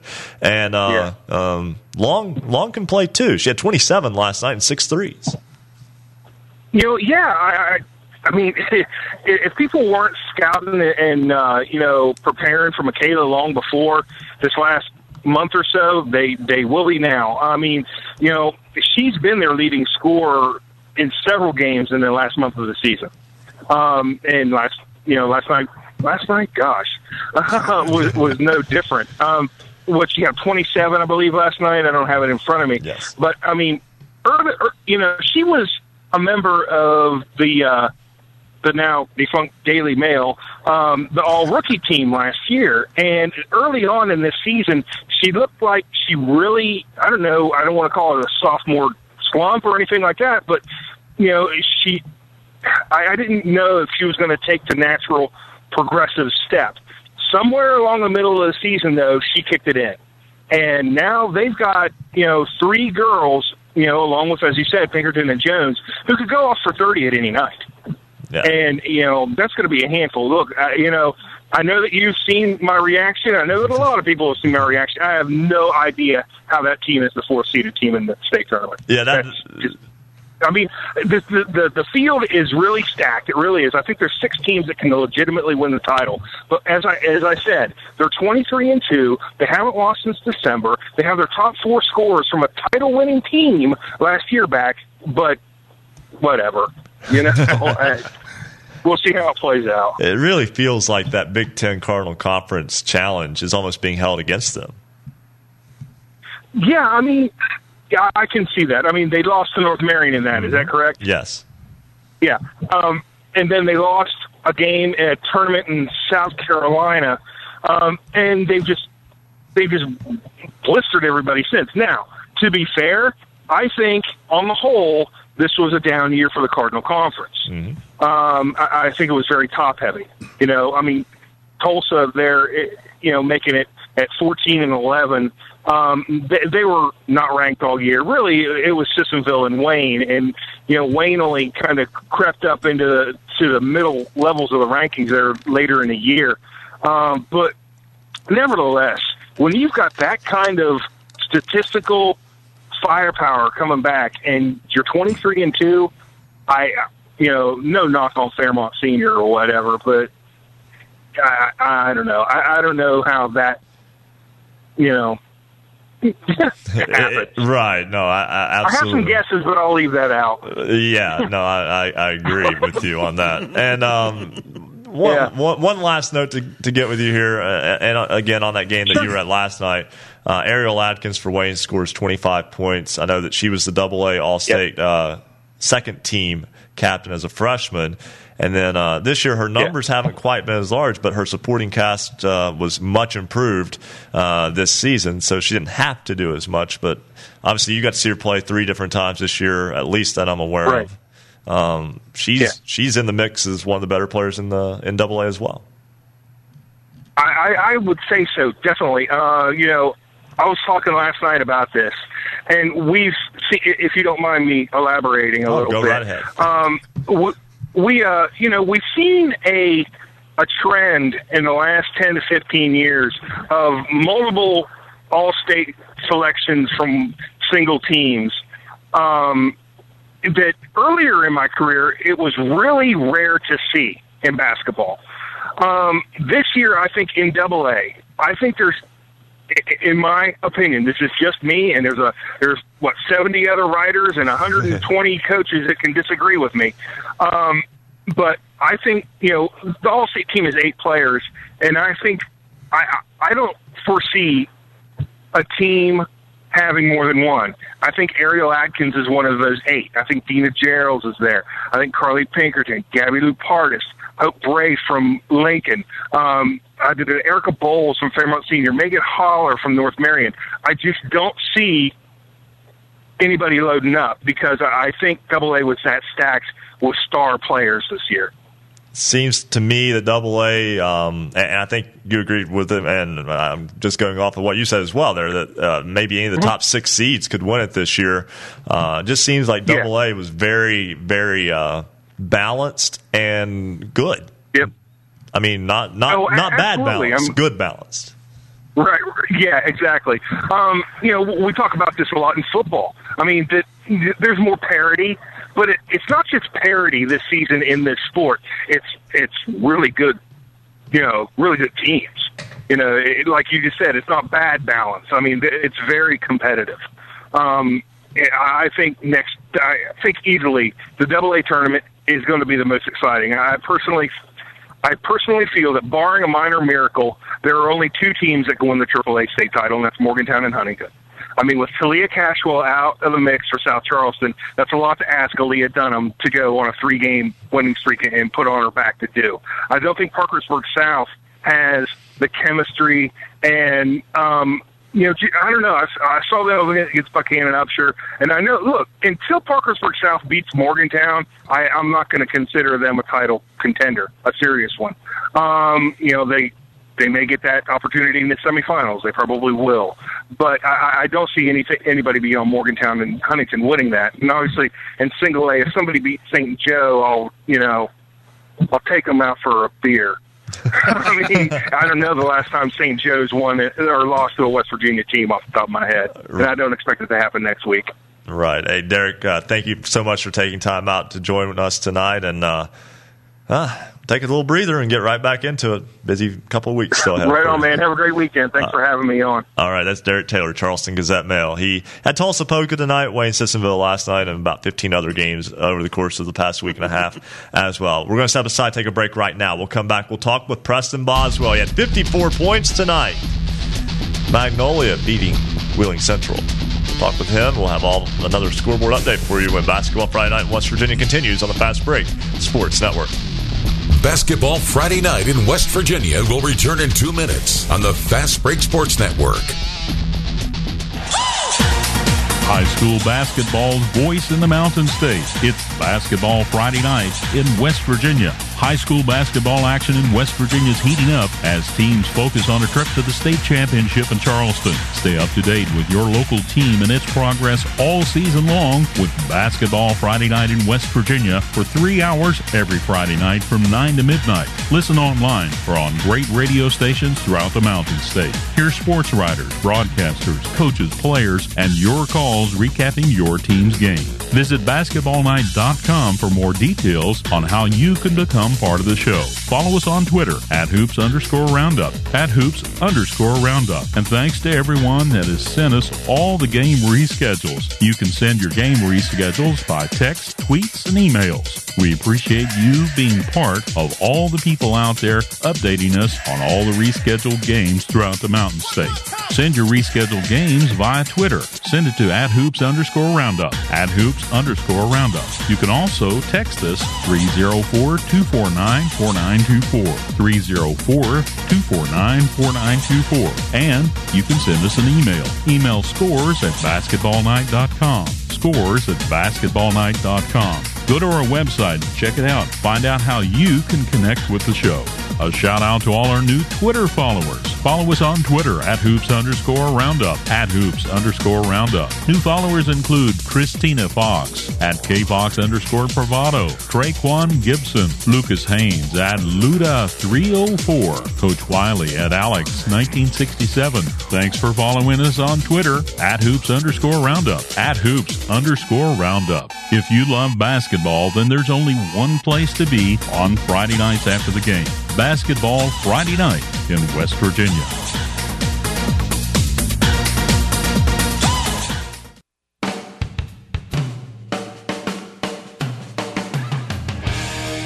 Celebrating high school basketball around the Mountain State, you're listening to Basketball Friday Night in West Virginia on the Fast Break Sports Network. Now, back to your hosts, James Collier, Coach Rick Marone, and Ryan Epling. 10:30 on this Basketball Friday Night in West Virginia. Ryan Epling alongside Joe Linville and Bill Cornwell back with you on Basketball Friday Night in West Virginia. We've got a whole queue of callers ready to go, so we'll get to them in just a moment. So let's jump in right now with another scoreboard update. Looking for scores, look no more, visit basketballnight.com. We start with the two girls co regional games, the final two regional games in the state. They were postponed from last night to tonight because of weather. Wyoming East defeats Pikeview 62 34. And it was Tolsia with 34 points from Dina Gerald's defeating Poca 63 37. So Wyoming East and Tolsia both head to Charleston, and they'll play each other in the opening round of the girls' state basketball tournament. Now, in boys, sectional final action. Bill, we'll start with you in Class AAA. All right, Class AAA in Section 1. It was Parkersburg South knocking off rival Parkersburg 69 55. Region 1, Section 2, Morgantown takes out another rival university. Final score Mohigan 65, the Skyhawks of University 49. That sets up the regional finals in Region 1. Parkersburg South hosting University. Parkersburg traveling to Morgantown. In Region 2, Section 1, Martinsburg gets the win over the Musselman Applemen 62 55. In uh, the Section 2 of Region 2, it was Lewis County knocking off Hampshire 63 51. Hampshire makes the trip to Martinsburg next Tuesday for the regional co final. Lewis County will host the Musselman Applemen. In Region 3, Section 1, Capital knocks off Ripley 69 59. Their opponents next week will be determined tomorrow as Woodrow Wilson and Greenbrier East will be playing tomorrow. And that, of course, Ripley will be going on the road to either Woodrow or Greenbrier, whoever is the winner tomorrow. The loser of that game tomorrow goes to Capital. And in Region 4, Section 1, Hurricane Redskins get the win over in county rival Winfield 47 35. And in Section 2, Region 4, Huntington knocks off Logan 71 52. Logan goes to Hurricane next Tuesday in a regional co championship. Huntington Highlanders will host Winfield. In Class AA, in Region 1, Section 1, it was the Polar Bears of Fairmont Senior over East Fairmont, 89 46. In Region 1, Section 2, it was Ravenswood over Webster County, 57 40. In Region 2, Section 1, it was Keyser over Frankfort 57 56. Region 2, Section 2, it was the Bridgeport Indians over the RCB Eagles, 53 51. In Section 4, or Region 4, Section 1, it was the Poca Dots over Sissonville, 66 39. In Region 4, Section 2, it was the Chapmanville Tigers over the Scott Skyhawks. Uh, one game be played tomorrow.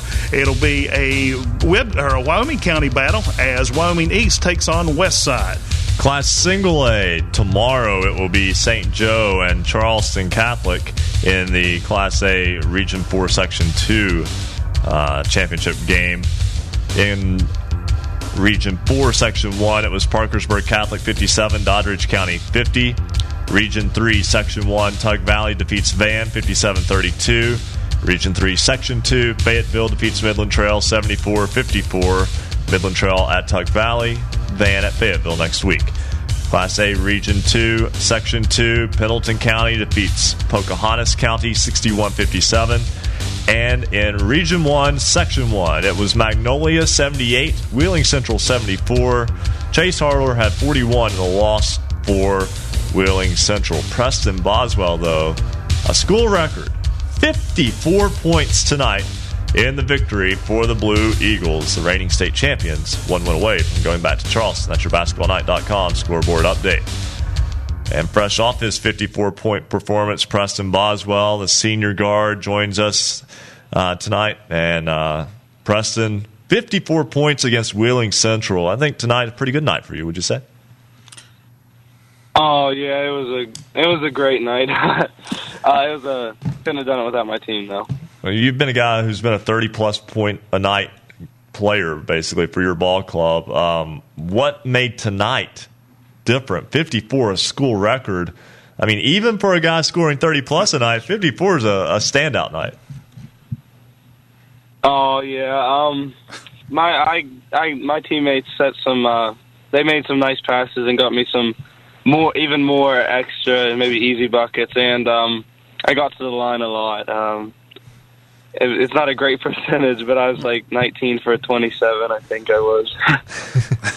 So your team now 20 and 2 and the reigning uh, Class A state champs, Wheeling Central 21 and 2. Obviously, that is a very difficult section, but in winning the section, you get a home game in the uh, in the regional co-final, and now you're one win from going back to Charleston. I, I know that all that is kind of icing on the cake, but for you guys, I know Wheeling Central is a rivalry game, and it has become one since Magnolia dropped to Class A just uh, now about four years ago. But uh, that has been a, a very intense rivalry and a big win for you guys. What about Wheeling Central brings out the best in Magnolia? Oh, we we love playing them.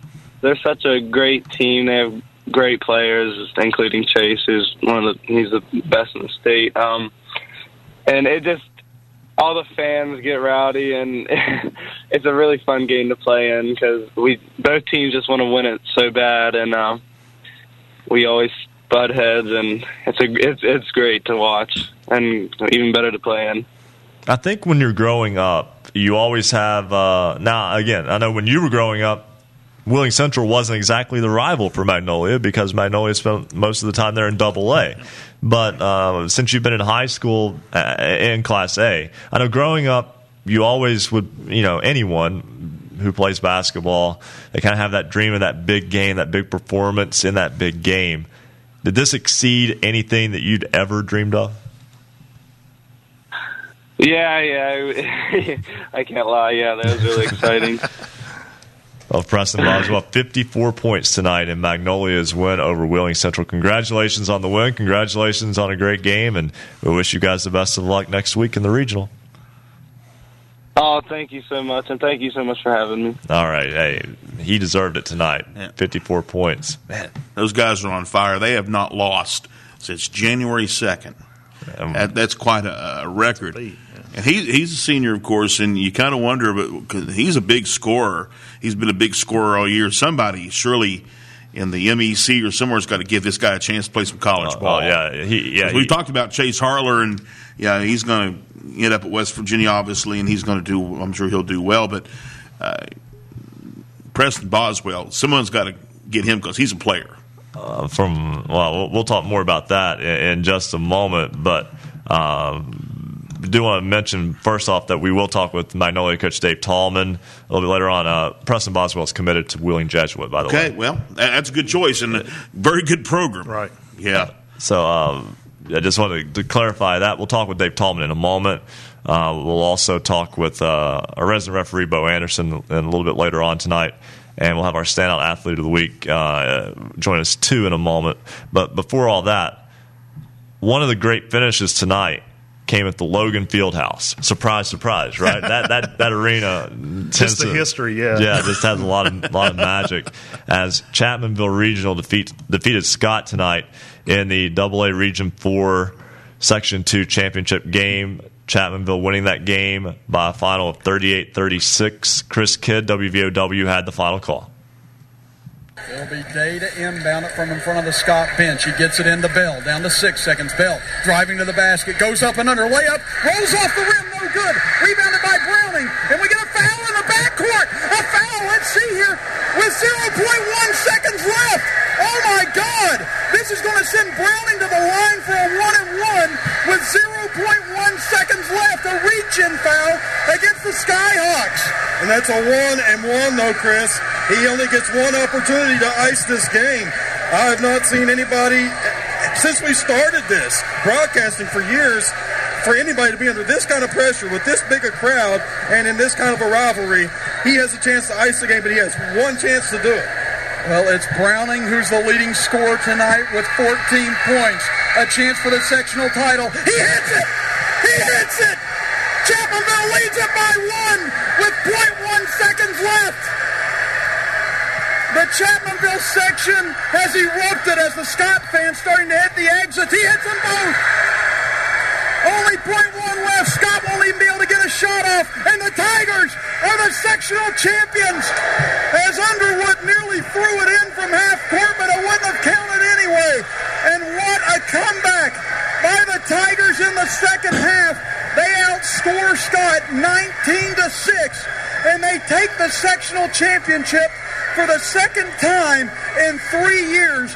In what heartbreaking fashion for the Skyhawks in the way that they lost this game here tonight. Again, controlled this throughout, led it by 11 at halftime, and just fell apart in the second half offensively, Brian. Again, only six points for Scott and only one field goal in the entire second half. That was Chris Kidd, WVOW Radio. He joins us now. Chris, you calm down yet? No. I can answer that. uh, I, I got to start getting more excited about these Yeah. games. I mean, I, I, I got I got to let my personality out a little bit more. I mean, I, I I really hold it in. Show some more passion. yeah, I know. I mean, I, I don't know what I'm doing. I mean, well, you know, I, I worked with Ryan, fortunately, there at WMUL for a couple of years, and I've been uh, really fortunate here the last few weeks to be able to do some games with uh, Joe Linville. Uh, you know, and I, I know Joe's from Scott, and I know that it's uh, that that was. I know it's tough for uh, for him not being there tonight and being able to be a part of that. Uh, but uh, I mean, man, just uh, unbelievable the way that that game finished. I mean, that's two times in three years now where uh, Scott Scott's had- just had heartache at the end of it. Again, two years ago it was the. Uh, Three was it a three? Was it not a three from Logan Webb in the corner where they waved it off? And uh, then tonight you hit the foul with .1 seconds left. Now I, I asked a lot of people after the game because I couldn't really see it. Uh, from where I was at, there were bodies everywhere underneath the basket after uh, Bell's layup rolled off the rim. Uh, I thought it was going to go in or fall in, and I was looking at the clock to see if Chapman would have any time left to even get a heave off. And then you saw Browning hit the deck, and uh, you know he said he was tripped after the game in the post game interview, and Brad Napper said the same, and a lot of people around the area said, yeah, he was tripped, but then a lot of people also said, but the way the game was being called in the second half, which uh, you know there were there were a few muggings that happened in the second half that uh, kind of were let go, and. uh you know that that a lot of people said the way it was being called, maybe it should have been let go, but it was either going to be a travel or a foul in that situation, and. Uh, for Chapmanville, fortunately, they uh, they signaled a, a foul on it, but uh, you know you, you really do have to feel for Nick Cabell and the Skyhawks. I mean, Nick Cabell's one of the more uh, affluent, easygoing people and nicest people you can talk to. And uh, a lot of his kids, I mean, they work so hard in that community over at Scott to really get that program to where it's at and uh, do it. Uh, you know, and they had those famous T-shirts last year. Means more because we're local, and uh, uh, and I understand that. I mean, a lot of communities feel like uh, you know you should keep a lot of your local players and so on and so forth. Uh, so I mean, uh, I, I really give a lot of credit to them and uh, how well they've done. But uh, I mean, for Chapmanville though to be this young and to do what they've done again, only one senior on the roster and two juniors, and the and their primary scorers and talent uh, are freshmen and sophomores right now. And uh, Kyle Browning, someone that they don't look to to score a lot. It led the team in scoring tonight with 16 points. And, uh, you know, at halftime, I, I looked at Brian, my, my brother who does the games with me, and I looked at him and said, well, it looks like we're heading to Poca on, uh, uh, on Wednesday or Tuesday next week. And, uh, I mean, this team just doesn't quit. I mean, nine wins in their last 10 games. And, uh, uh, to be able to knock Scott off uh, like that, I know that that's, uh, that means a lot to uh, Brad Napper and this young team. Tell you what, Chris, this will be interesting uh, next week in the in the regional final because this is going to be the rubber match of three between Chapmanville and Sissonville. Obviously, Cardinal conference mates, and Chapmanville beat uh, Sissonville but ten at home, then uh, lost by nine at Sissonville. So, looks like really evenly matched teams, and you'd think Chapmanville will really should enjoy a little advantage with the home court. Yeah, because they, like you said, they won at home by 10. Now, that was a game, though, that Sissonville led by 8 going into the fourth quarter, mm-hmm. and Chapmanville just blew them out in the fourth quarter. I think outscored them 26 to 8, if I'm not mistaken, and uh, ended up winning that game by 10. Then over in Sissonville, Chapmanville, I mean, they've, they've rarely had success over there, and uh, got out to a, to a bad start in the first quarter, fell down I think it was 16 to three after the first period, and just never really recovered from it. Uh, but the interesting thing about all that was that in this winning streak for Chapmanville, they won nine of ten. The only loss in that nine of ten was at Sissonville.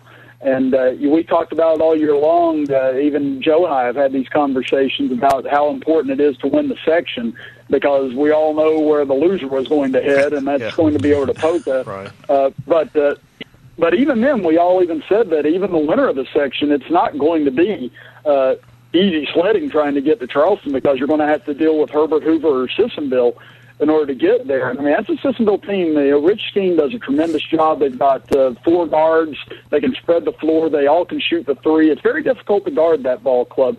And uh, Chapmanville's been getting a lot more production out of their bigs as of late. I think that'll be the advantage in the game for the Tigers uh, when Sissonville comes here next week. And, uh, you know, Hunter Neal's really emerged for Chapmanville. Jordan Whip has had several big games down the stretch for the Tigers. Uh, even even Tyler Moore coming in, he's been able to do great in spot duty for them. So I think that'll be the plan for Chapmanville. But uh, a lot of that'll come down to uh, how they're able to guard, take care of the guards in that game. Uh, for for the Tigers to try and get back to Charleston, but I think that's going to be one of the more interesting matchups uh, around the states and the regions next week between those two teams because they, they don't particularly like each other either. hey, we're, we're going to let Chris Kidd go now and uh, calm back oxygen. down, get his oxygen, get him a good meal, get get, get his uh, his stamina back up after that one as uh, Chapmanville beats Scott in a thriller tonight at the Logan Fieldhouse in the uh, Double A Region Four Section Two title game. Two free throws with one tenth of a second left in a one and one situation. Just unbelievable, uh, and a big win there tonight for Chapmanville. We'll step aside, take a break. We'll come back. We'll introduce you to our standout athlete of the week. We'll also have Magnolia boys coach Dave Tallman. That's all when basketball Friday night in West Virginia continues on the Fast Break Sports Network. Basketball Friday night in West Virginia will return in two minutes on the Fast Break Sports Network. There's absolutely no better place to be than right here. It's Basketball Friday night in West Virginia. Streaming video live from the studios at Marshall University, visit basketballnight.com for video, audio, and the Basketball Friday Night scoreboard. Watch our live high definition video stream by going to basketballnight.com. It takes just one click to watch. Listen online with any computer or mobile device by clicking the Listen Live tab. We want you to become part of the Basketball Friday In West Virginia family. We'd like you to become our correspondent. Update us on your team's reschedules, scores, and anything else you'd like to send about your teams. Follow us on Twitter at hoops underscore roundup. At hoops underscore roundup. Give us an update on your team's reschedules and any other information you'd like to send. You can tweet, text, and email. Find out how by visiting basketballnight.com. Special thanks again to all our affiliates carrying the show tonight. A shout out to all our new Twitter followers. Follow us on Twitter at hoops underscore roundup, at hoops underscore roundup. New followers include Lucas Haynes at Luda304, Coach Wiley at Alex1967, Robert Lewis at Lewis8944R, Bearcat Nation, Michaela at Big Mac 3013, Kettlecorn at Dean Ketz, Trey Maynard, Bobby Foggin, They Call Me Jay, Jay Cronin, Noah Heinzman, Jason Wilhite, Mark Richmond, Mason989, Alex Blackenbecker, Jasmine Thief, Tina Lane at Tina Lane 71, Jason Westfall, Coach D, Juan Life, Hunter Ridgway, Amy Beeman, Paul Humphrey, Angela Toller, Mr. Flattery, and Evan Cole. Thanks for following us on Twitter at hoops underscore roundup, at hoops underscore roundup. It's Basketball Friday night in West Virginia.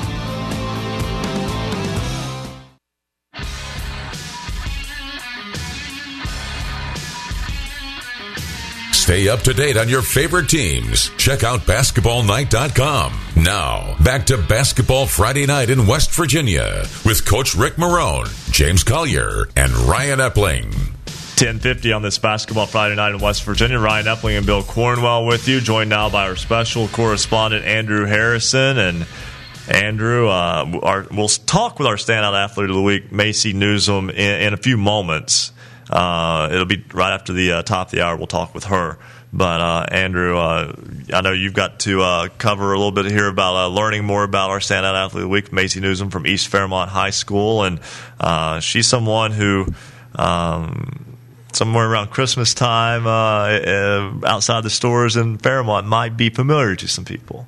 Yeah, uh, Newsom, she makes sure she's a part of the Salvation Army and ringing the bells out there and making sure that Salvation Ar- Army gets some donations as well as there's awareness there uh, and trying to make sure that uh, as the Salvation Army uh, gets itself uh, some extra funding in, in terms of help that way. And she's someone who's adamant about that. And Coach Beckman talked about it. It's not only her, she helps lead other uh, players on that uh, team and program uh, with the Lady Bees and, and doing that uh, Salvation Army uh, almost activity. And, and Andrew, and this is something that we've we've caught on with a lot of our standout athletes of the week. She also works with children. Yeah, she goes to grade school and grade schools and, and, and, elementary schools and not only reads to them but works with them uh, not only not in a, a sport uh, atmosphere, but also uh, almost teaching wise. And, and, it's something that she's done, and she's done s- since she's been with the Lady Bees uh, from her freshman year. And Coach Beckman, when he took over the program, uh, as when she was a sophomore, she conti- has continued to do that. And he says he, he is just uh, we'll miss her when she, uh, as she, uh, you know, will no longer be a part of the program. Andrew now has more on our standout athlete of the week, Macy Newsom. Macy Newsom is a tough senior player for the East Fairmont Lady Bees, and she is this week's Basketball Friday Night Standout Athlete of the Week. She pickpocketed players and rebounded the basketball with enthusiasm. Sean Newsom, Macy's father, says she is a selfless player on the court. She's took pride in being able to be an assist kind of person to distribute the ball to the whole team instead of taking the layup. She's one to pass the ball. Sometimes I get on her; she passes too much, but she's shown that you know she wants to be the full team player and getting everybody involved in an offense. Basketball is not the only sport Newsom participates in at East Fairmont. Mr. Newsom says Macy is also a cross country runner and track athlete. She made the finalists in cross country her sophomore year. Went to Cabell Midland and participated in the cross country states as a sophomore, and then she's made the Charleston every year as a, as a track sprinter from her freshman, sophomore, and junior year. Newsom played the three guard for the Lady Bees this year. Lady Bees head coach James Beckman says Newsom was a leader for his squad this season. Macy Newsom has been one of our leaders on the floor. When I say leaders, she's more lead by example. She's not a very vocal leader. She doesn't want to be that vocal leader. She wants those underclassmen and her teammates to see how she competes on the floor. There's no off night for Macy. What you see on the floor in practice is what you see in a game. That leadership extended into mentorship for Newsom. As a senior this year, she embraced the role. Coach Beckman says she was leading and mentoring the younger players on his team all season long. Well, I'll tell you, come mid-season this year, you knew what she was doing. She was training her younger players because I had one particular individual on our team tell us, I want to be the next Macy Newsom when she leaves. I want to be that player coach that defends the opponent's best player. I want to take her role next year. So she was training that young lady with us, us coaches, even knowing it. Macy Newsom is a stellar athlete, but an even better student. She is someone who's grown from being a sixth man as a sophomore to a starter as a senior. She embraces the challenges thrown her way and has loved the game of basketball since she was a little girl. Newsom early in her life has built the pieces needed to succeed. Reporting for Basketball Friday night in West Virginia, I'm special correspondent Andrew Harrison. Thank you very much, Andrew, and we'll talk with Macy Newsom again in, at the top of the hour. So, uh, another impressive standout athlete of the week. We they all are, quite frankly. Absolutely. And she she's another one as well. And uh, right now, someone who's been impressive, the Magnolia Blue Eagles. Uh, playing really good basketball right now, and including a win over Wheeling Central tonight. We talked with Preston Boswell. He had 54 points in that game just a moment ago. Dave Tallman is the head coach of the Blue Eagles. He joins us now. And uh, Coach Tallman, your ball club lost two games right about the new year. Lost to Wheeling Central and Trinity back to back. Have not lost since. And um, playing playing really good ball over the past couple of months.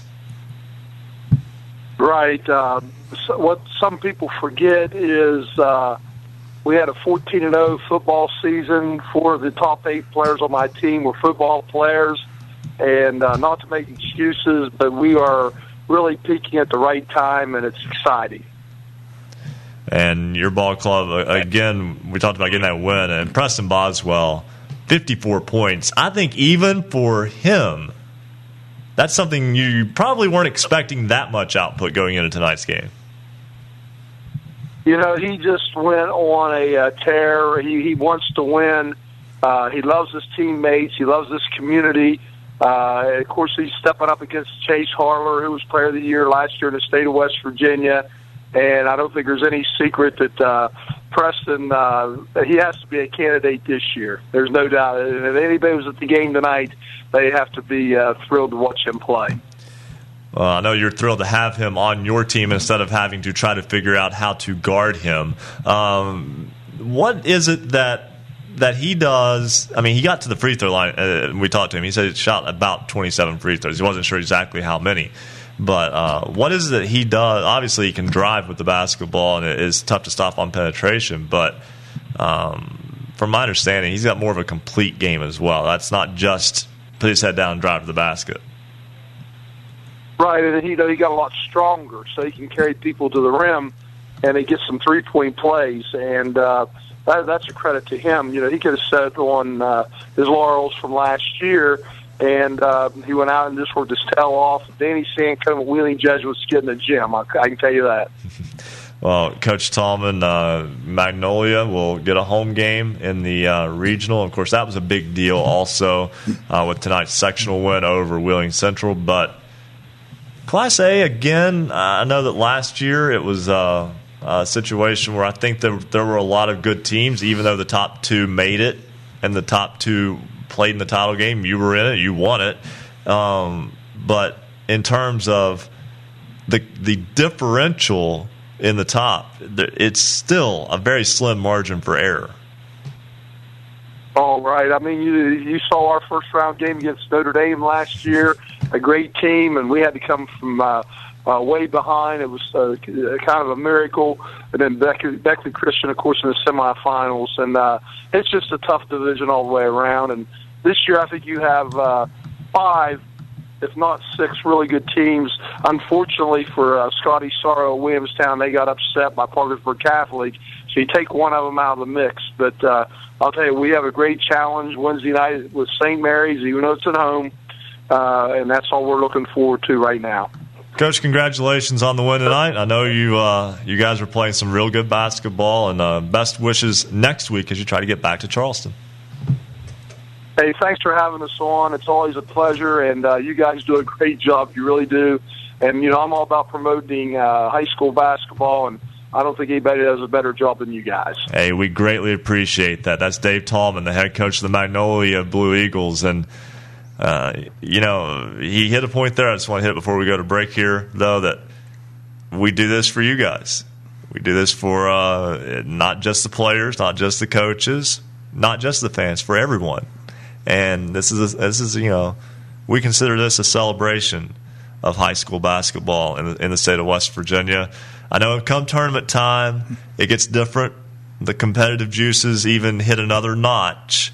But Joe, uh, you know, this, this program allows us an opportunity to kind of bring everything together within a state that is geographically about as uh, diverse and spread apart as you can get. I, you know, it, it is, and you know, you're talking about you know going to the tournament and how things are different, but it's good to go to the tournament to see. You know, a lot of people. That's the only time I get to see them of the year, and I know you have a lot of friends and you know broadcasters and coach friends. You know, f- across the state, and it, and it's a great opportunity when they do get to come to to Charleston and you know to bring the others in that didn't maybe didn't make the tournament, but come down and you know to, to celebrate with their friends and, and family. So. And, and something that I would highly recommend for the folks who maybe have never played in a state tournament or maybe, you know, let's be honest, there are some programs that are out there who are close but have still never made it. Right.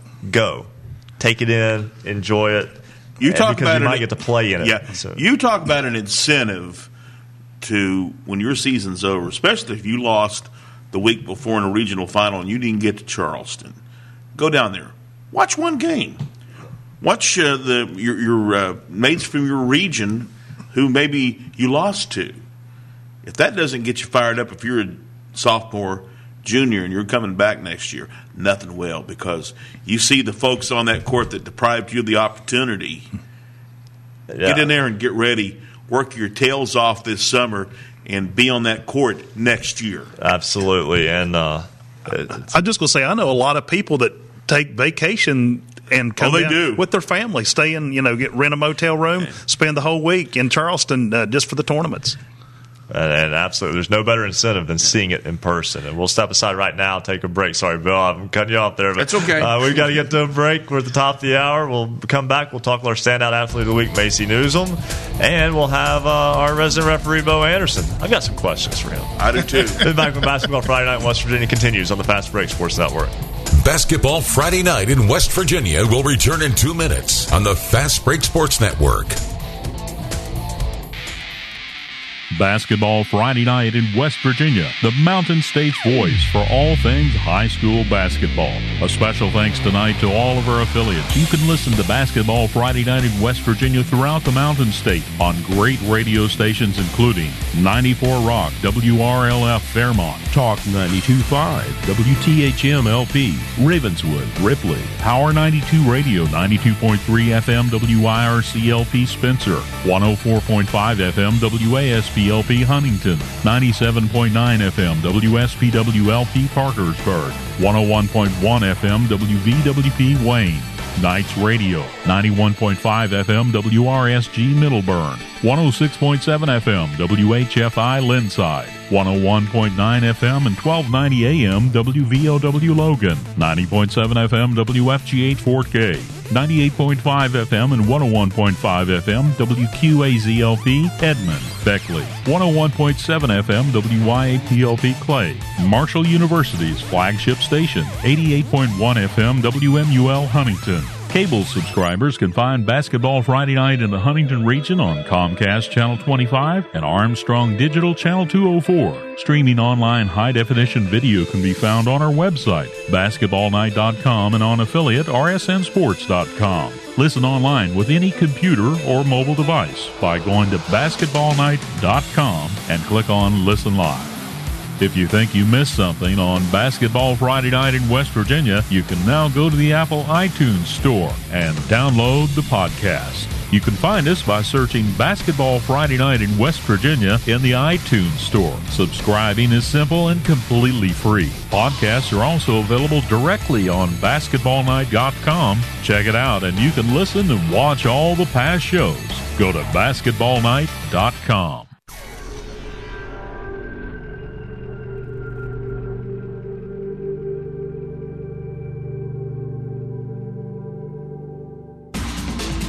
This is Basketball Friday Night in West Virginia. Heard statewide on great radio stations. Visit basketballnight.com to find the station nearest you.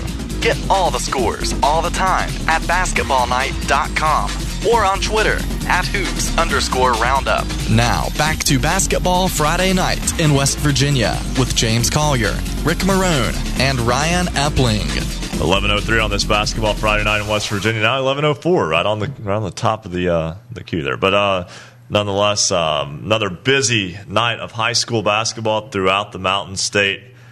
And uh, hey, just to all of our callers out there, real fast, you can uh, wish our screener Allie a happy birthday. That comes up in less than an hour. So. Uh, Gotcha. Uh, nonetheless, um, you owe, you owe a lot of paybacks, right? I, I, I owe a lot of paybacks to that crew. Let's put it Yeah. that way. And I already know they're going to get me back later. But uh, nonetheless, um, and, and when I mean later, I mean like probably the next time we come back from a break. But it's time for a scoreboard update. Let's do that.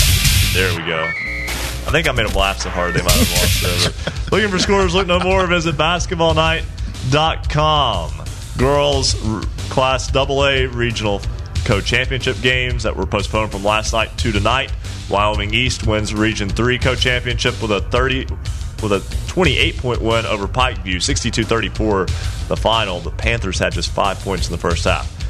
34 points tonight for Dina Gerald's as the freshman leads the Tolsia Lady Rebels to the first state tournament since 2010 with a 63 37 win over Poca tonight at Rebel Arena. And again, Wyoming East and Tolsia, the one and eight seeds in Double A. We'll go through all those seeds and matchups for the girls' state tournament. You can see them on basketballnight.com, but we'll go through them a little bit later on tonight in the program. Boys' side, Class A sectional was a Region 1, Section 1 championship. Magnolia beats Wheeling Central by a score of 78 74. 54 points tonight for Preston Boswell in the win. And overshadows a 41 point uh, performance from Chase Harler, the WVU commit, in the loss. Pendleton County wins Region 2, Section 2 with a 61 57 win over Pocahontas County. Tug Valley wins Region 3, Section 1 with a 57 32 win over Van. They'll host Midland Trail, who lost in the Region 3, Section 2 title game to Fayetteville. 74 54. Pirates get the win. Fayetteville will host Van on Wednesday night. And Region 4, Section 1, Parkersburg Catholic beats Doddridge County 57 50. Parkersburg Catholic will host the loser of tomorrow's Charleston Catholic St. Joe game, while Doddridge County will travel to the winner. Joe has double A. In Class AA, Region 1, Section 1, it was Fairmont Senior over East Fairmont, 89 46. Region 1, Section 2, it was Ravenswood over uh, Webster County, 57 to 40. In Region 2, Section 1, it was Keyser over Frankfort. And Region 2, Section 2, it was the Bridgeport Indians over the Robert C. Byrd Eagles, 53 51. In Region 4, Section 1, it was the Poca Dots over the Sissonville Indians, 66 39.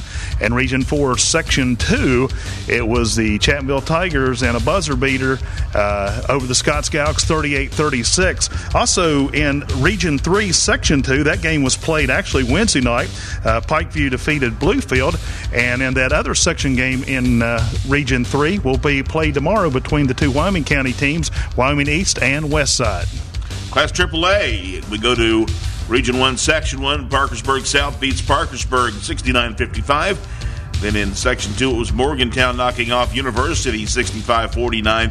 Parkersburg South next week will host University. Parkersburg goes to Morgantown for regional finals. Region 2, Section 1, Martinsburg holds off Musselman 62 55. Meanwhile, Region 2, Section 2, it was Lewis County, a winner over the Hampshire Trojans 63 51. Hampshire makes the trip to Martinsburg next week. Lewis County will host Musselman in Weston. In Region 3, Section 1, Capital, a winner over Ripley 69 59. And uh, their future opponent will be decided tomorrow at the Raleigh County Civic Center.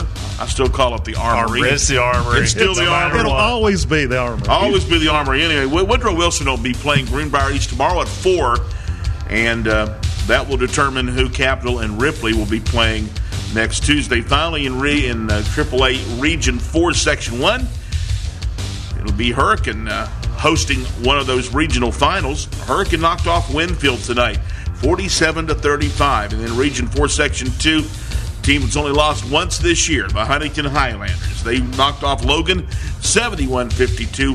Highlanders host Winfield next Tuesday in a regional co final. Logan goes to Hurricane. That is your basketballnight.com scoreboard update. We'll talk with Ripley coach Evan Faulkner in just a moment. We'll also have our resident referee, Bo Anderson, a little bit later on tonight. But first, we want to talk now with our standout athlete of the week. She's from East Fairmont High School, where she averages 8.6 rebounds per game, three steals, all Big Ten defensive team for the third straight year. Also, a member of the Ripley Holiday All Tournament team and the All Sectional team in Class AA Region 1, Section 1. But more importantly than all that, a 3.4 GPA and also uh, rings the bell for the Salvation Army and works with kids. Macy Newsom, she joins us now.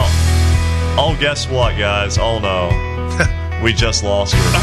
Oh no! You built her up. You we, build her up. we just Modern technology. we just lost her. We've had her on hold for 30 minutes. I feel bad. Oh no. You may have burned her phone. Uh, may have burned the battery. I was going to say, I hope it wasn't one of those phones that the battery blew up or something. Uh, you know. well, well, don't put me through that. Don't, okay, well, Maybe we can get her back. yeah, and I can't do that whole build up again. That was that was that was it. That's all I've got. I tell you, the, the numbers on her are really impressive. You can tell that she has bought into the concept of team basketball because she is not a big scorer. Uh, eight points per game. That's at, uh, for a for a senior. Um, that's a pretty average deal. I, I mean, she's not she, but she does it on the defensive end. She's an all conference def- defensive player, and she does it on the boards. I mean, she plays team basketball. Do not play the whole intro music again, but we do have Macy Newsom now, and I'm sorry we lost her right there. Macy, congratulations on being our standout athlete of the week. Thank you. And uh, thank you for uh, sticking it out with us. Uh, I know we had to put you on hold there for a very long time, but um, uh, representative of East Fairmont High School and uh, representative of that uh, community, more than just the school and more than just on the court. How did you get involved with the Salvation Army? Um,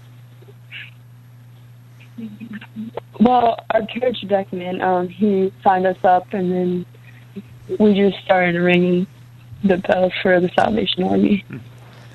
Uh, 3.4 GPA as well. And uh, obviously, sports takes a lot of time. And how are you able to mix sports and academics and to uh, to maintain uh, such a such a good uh, grade point average? Um, I try to study every night and to keep up my grades, and Yeah, yeah. Well, I know we understand completely. Like, and uh, um, I, I've got to say, if I was, you know, a senior in high school and being on the statewide, well listened to radio program, it would. I would be a little nervous as- as Yes, well, yeah. Sometimes we get nervous here as it Right. is. But um, Macy, I know uh, Coach Beckman. First off, has been a, a good friend to our program as well. Uh, just tell me a little bit about about um, not only what he's done with you guys on the court. You mentioned with the Salvation Army off the court. It seems to me like he is uh, more than just a coach, but he's also a leader within the school community.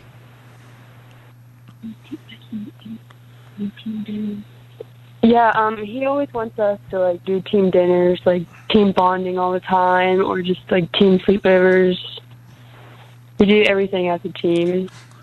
I know the season didn't end as you would have uh, wished, and a, and a, loss to a very good Fairmont senior team. But uh, you'd won three consecutive games before that, and uh, Macy Newsom, uh, a senior guard with the uh, East Fairmont Bees. Thank you for joining us tonight. Congratulations on being our standout athlete of the week. Thank you very much. All right, we're going to step aside, take a break. We'll come back. We'll talk with Evan Faulkner, head coach of the Ripley boys basketball team. They're getting ready for a regional co-final next week. They'll be doing some traveling for it, though. We'll also have our resident referee, Bo Anderson. Maybe. Yeah, I promise we will get him this next segment. When we come back on Basketball Friday Night in West Virginia on the Fast Break Sports Network. Basketball Friday Night in West Virginia will return in two minutes on the Fast Break Sports Network. Thank you.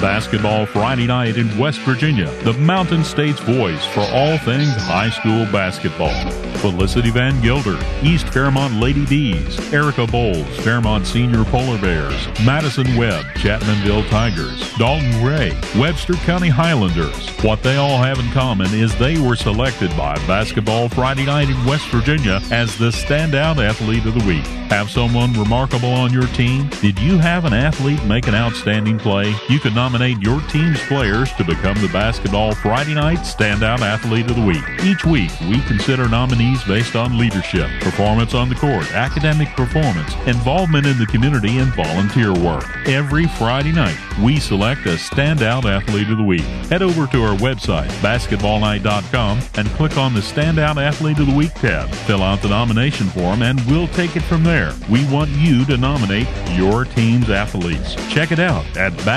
basketballnight.com. It's the Daily Hoops Roundup, part of basketballnight.com. Every day, we recap the day's scores just for you on all the teams in West Virginia. We send followers a tweet at midnight with a link to the Daily Hoops Roundup. You can also visit basketballnight.com and just click on Daily Hoops Roundup for all the day's scores. And we'd like for you to become part of our score reporting crew during the week, too. And if your team has a reschedule, let us know about that, too.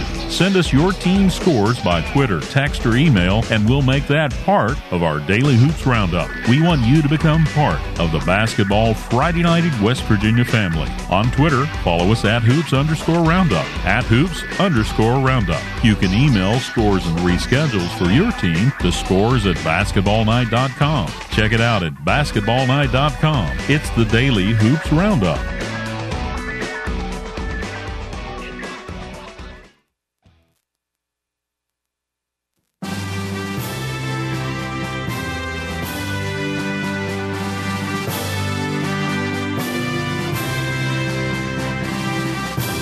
Stay up to date on your favorite teams. Check out basketballnight.com. Now, back to Basketball Friday night in West Virginia with Coach Rick Marone, James Collier, and Ryan Epling. 16 on this Basketball Friday night in West Virginia. Final hour of the program, and we've only got 15 more minutes to go. Wow, we've got so much to get through still. Evan Faulkner, we go right back to the phone lines. He is the head coach of the Ripley boys basketball team. They fall tonight by 10 to Capital in the sectional championship, but we'll play in the regional co championship next week. And Coach Faulkner, I know tonight was a, a difficult loss for your ball club, but still, Tuesday night, you're one win from going to Charleston, the state tournament. Yeah, yeah, you know we're excited about that. Obviously, um, was a little disappointed tonight um, kids fought really hard and gave themselves a chance to win down the stretch, but uh, unfortunately just couldn't hardly make enough plays to to get ourselves over the hump. But but certainly excited about uh, Tuesday night, and uh, we'll get a chance to see that game tomorrow against Beckley and, and Greenbrier East, and um, you know that's been our goal from the start to, to uh, get finish our season in Charleston. So uh, that hope's still alive. We're going to keep fighting, and, and hopefully, uh, you know, we'll play well Tuesday and give ourselves a chance. Well, your your ball club again uh, playing at either Beckley, Woodrow Wilson, or at Greenbrier East to see who wins that game tomorrow. Well, I guess you might be on I 77 tomorrow to go watch some basketball. Yeah, yeah, they play at four o'clock tomorrow, so so we'll definitely be there, and then um, try to get a feel for for those two teams. We're, we're a little more familiar with Beckley, haven't played them twice this year, but uh, haven't got a chance to uh, to see Greenbrier East much, and um, try to again go get a feel for those guys and and see uh, see if we can't give ourselves a little bit of an advantage. And um, we know Beckley was there tonight, so so they're working too. We we just uh, we're looking forward to seeing that game tomorrow. Coach, I think you got a lot of uh, attention around the state just a couple of nights ago when you knocked off a South Charleston team that uh, um, a lot of people had uh, penciled in for a spot at Charleston Civic Center in a couple of weeks. So uh, go back to that one and talk about what, what went, went right for the Vikings in that contest. You know, our guys just played with a ton of fight. Uh, I felt like uh, uh, was probably the the best game from start to finish that we put together. And um, you know, our kids were motivated and, and felt like they really got themselves ready to go uh, mentally and physically. We had good days of prep, and uh, you know, senior stepped up. Luke uh, Leahy had 21 points and 13 rebounds, and you know, I just believe that that he wasn't ready for that season to end. Uh, ended up scoring a thousand point that night, so uh, a lot of good things happened. But you know, our, our kids were motivated by the fact that you know a lot of people weren't giving us a shot in that game, and uh, it, it's a little bit funny to me that you know we beaten them once already, and um, it seemed like people had uh, had counted us out. So our kids to respond and and um, uh, play really well in in a you know high level game with their backs against the wall was uh, uh, really satisfying. I was really proud of our kids. Coach Faulkner again. Um, was a big win over South Charleston. A tough loss tonight. That's a very difficult section, and part of why it's a difficult section is now because of Ripley being in it, not just because of uh, South Charleston and Capital. So I know uh, not the result you were looking for tonight, but still another opportunity next week, and we wish you guys the best of luck. Appreciate you guys. Thanks for having me on. All right, that's Evan Faulkner, head coach of the Ripley Vikings boys basketball team. Now we go back to the phone lines and our resident referee, who's been on hold for waiting for it. Wait for it. 50 minutes All on the dot. Under an hour. we got him in in under an hour. of uh, short wait time for Bo Anderson tonight. Our resident referee joins us now on the program. And, uh, Bo, it's good to have you back on another Basketball Friday night in West Virginia. Well, uh, Joe, you and Billy are going to have to take over because that, that strong maid a while ago, I may have to throw Ryan out second week in a row. Oh, my. pretty. Oh my! Uh, I did win the appeal of my suspension, so I was able to be here tonight. I didn't know I could actually appeal. The other coaches, I didn't know we had a commissioner that you could appeal to. Fred Dameron said I could, so that's all. that's all that matters. But uh, that, that's that's what Fred's official title for the show is going to be from now on. By the, The way, the commissioner. commissioner. But um, Bo, postseason obviously brings apart uh, brings about uh, another level of intensity, another uh, you know a situation where you know coaches are going to agree or disagree, whatnot, but um, calls that are made, right, wrong, and different, can affect the outcome of seasons now for teams. So I know some people can get upset a little bit more uh, with that. So things get a little more tighter from uh, the scrutinizing point of view. Um, into the postseason now, my first question for you, and this is something that I saw in a game last night. Um, is a defender who is on the floor, not in an injury situation, but is on the floor, and a player with the ball trips over said defender while driving to the basket in a normal movement to the basket. Is there a foul? Is there a call? Is there no call? Well, there is uh, obviously, you know, the word judgment comes out.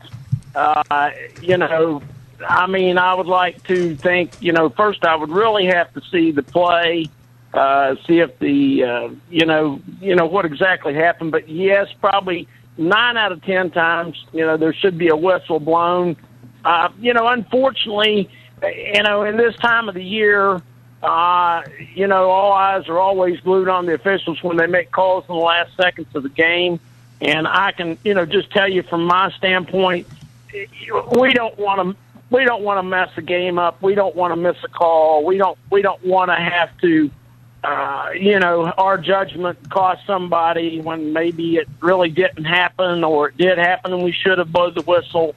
Uh, you know, people don't understand that nobody, you know, really feels any worse about it uh, than an official whenever after the game, maybe on a video, whether it's on the news or, you know, they get a copy of the tape and they, they see that they have messed that play up, um, you know, but, you know, the defender on the floor, uh, you know, if if the offense could, you know, obviously avoid that. Uh, I mean, it, it, there's a multiple things that could happen, but probably most of the time uh, we're going to have a foul on that defender, even though they're on the floor, if the, if the offensive player falls over them. Another question, and this goes uh, into the five count in terms of closely guarded. And again, as as we've talked about, it's a six foot um, within six foot of the uh, dribbler or ball, a person with the ball. We'll put it that way because it doesn't have to be dribbling. Um, and that five count is on. We know that the five count changes when it's when the ball is dribbled from a non-dribbling to a dribbling uh, point of view. That uh, you reset the five count on the dribble, but is it? And I ask this because this, this is something that came up, but is it standard for the official to change arms on the count to show a new count, or can they just keep going in the same motion and reset the count in their head in terms of number of times that they're uh, moving the arm motion? No, with every new count, the official should be changing hands. So, you know, if you start out and the official start out counting with the right hand whenever the hold happened, and now the, they start a dribble and you still got a closely guarded count, it should be a left hand followed by if they pick it up it should be a right hand you you change hands with every count that you have you know just like out of bounds uh you know coming inbounds you know and then inbounds up the court with the 10 seconds every every new count that you have uh, the officials should be switching arms to show that um, that that that play is uh, you know the count has changed. You've got a new count of five going on, or from a five to a ten second. You know, just like coming across the court, 10 seconds, and then as soon as you step into the front court, you're being closely guarded, and now a five second count starts. The arms should change with every new count that you have. Well, Bo, I've got to answer a question. I mean, on the uh, issue of uh, time on the clock in the uh, Chapmanville Scott game tonight, foul was called and foul shots were taken with one tenth of a second on the clock. Now, the the NBA rule and the college rule, I believe, is three tenths of a second. If, if you get to underneath that, uh, really you can't get a, a, shot off, you can't get an attempt off. What's the high school uh, rule, or, and how is that handled by the officials? Same thing on on on three tenths of a second or less. It will have to be a tap or a tip. It okay. cannot be a catch and shoot.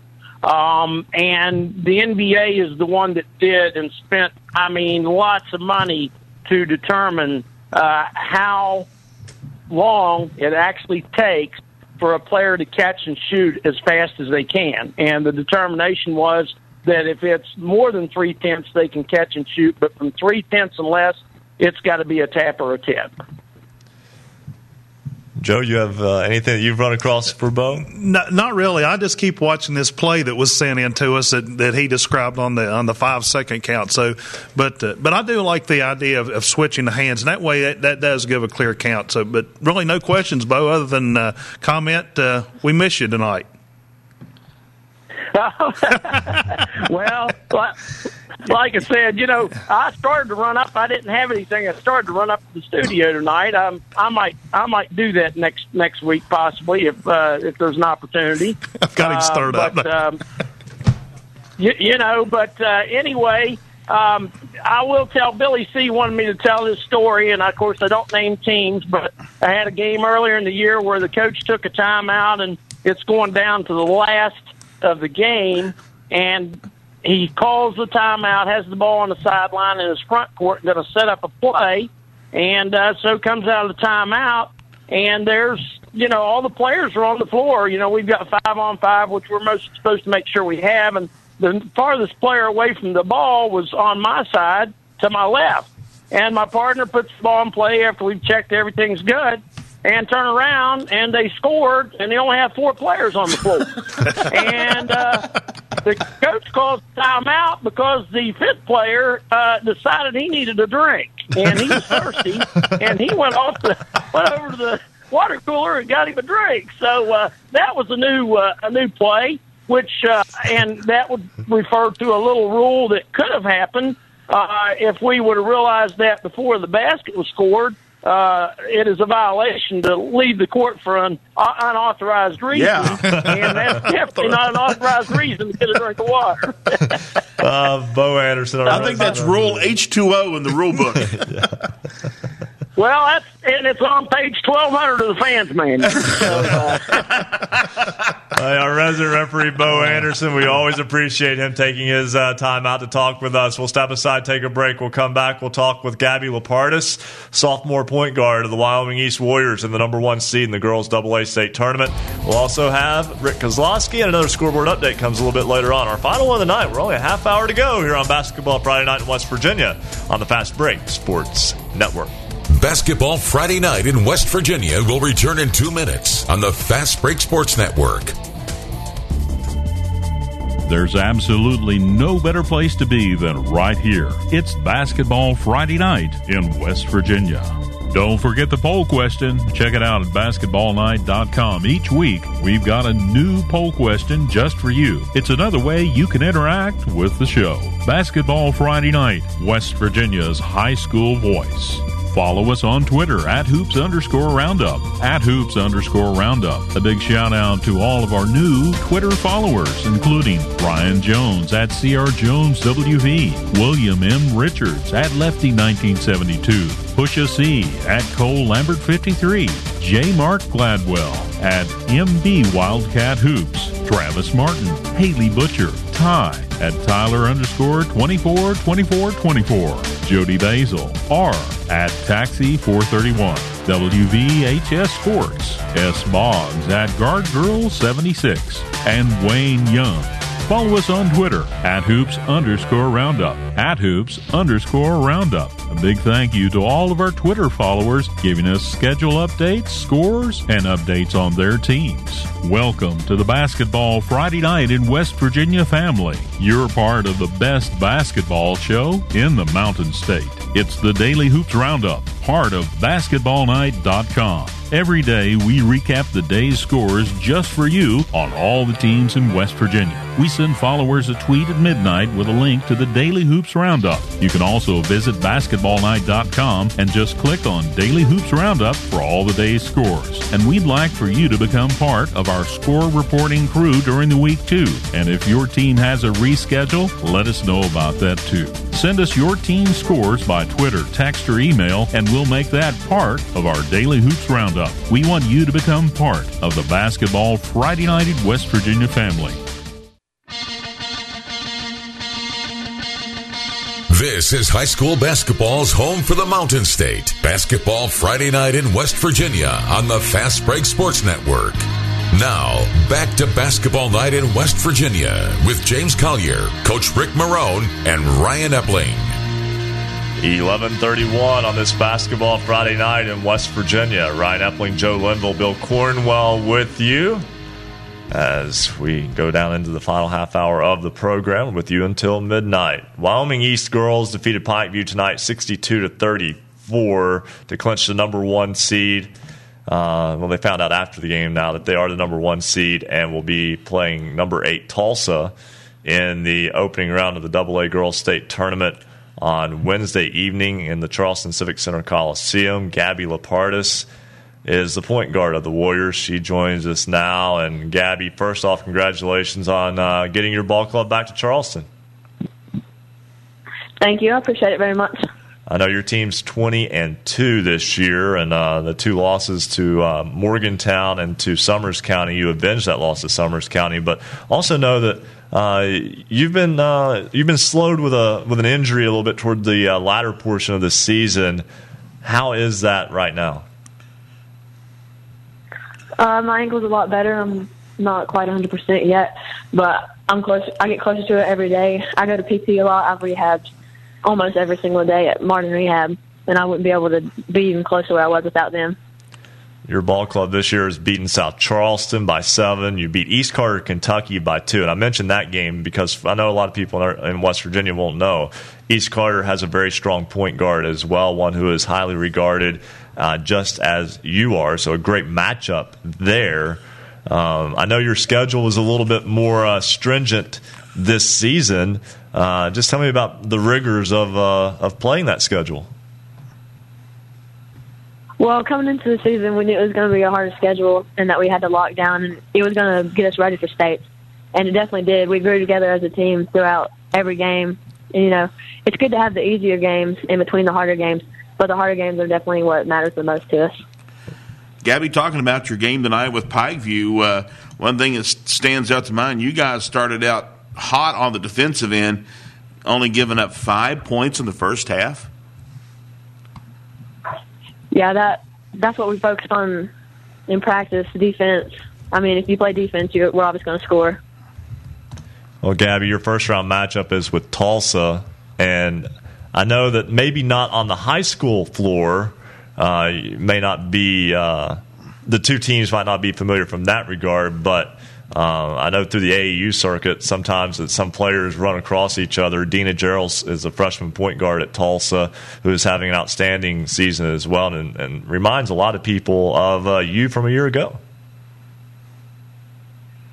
Yeah, I've played with Dina for about two to three years now, and she she is a very good player, and I'll be I think it's going to be exciting to play against her.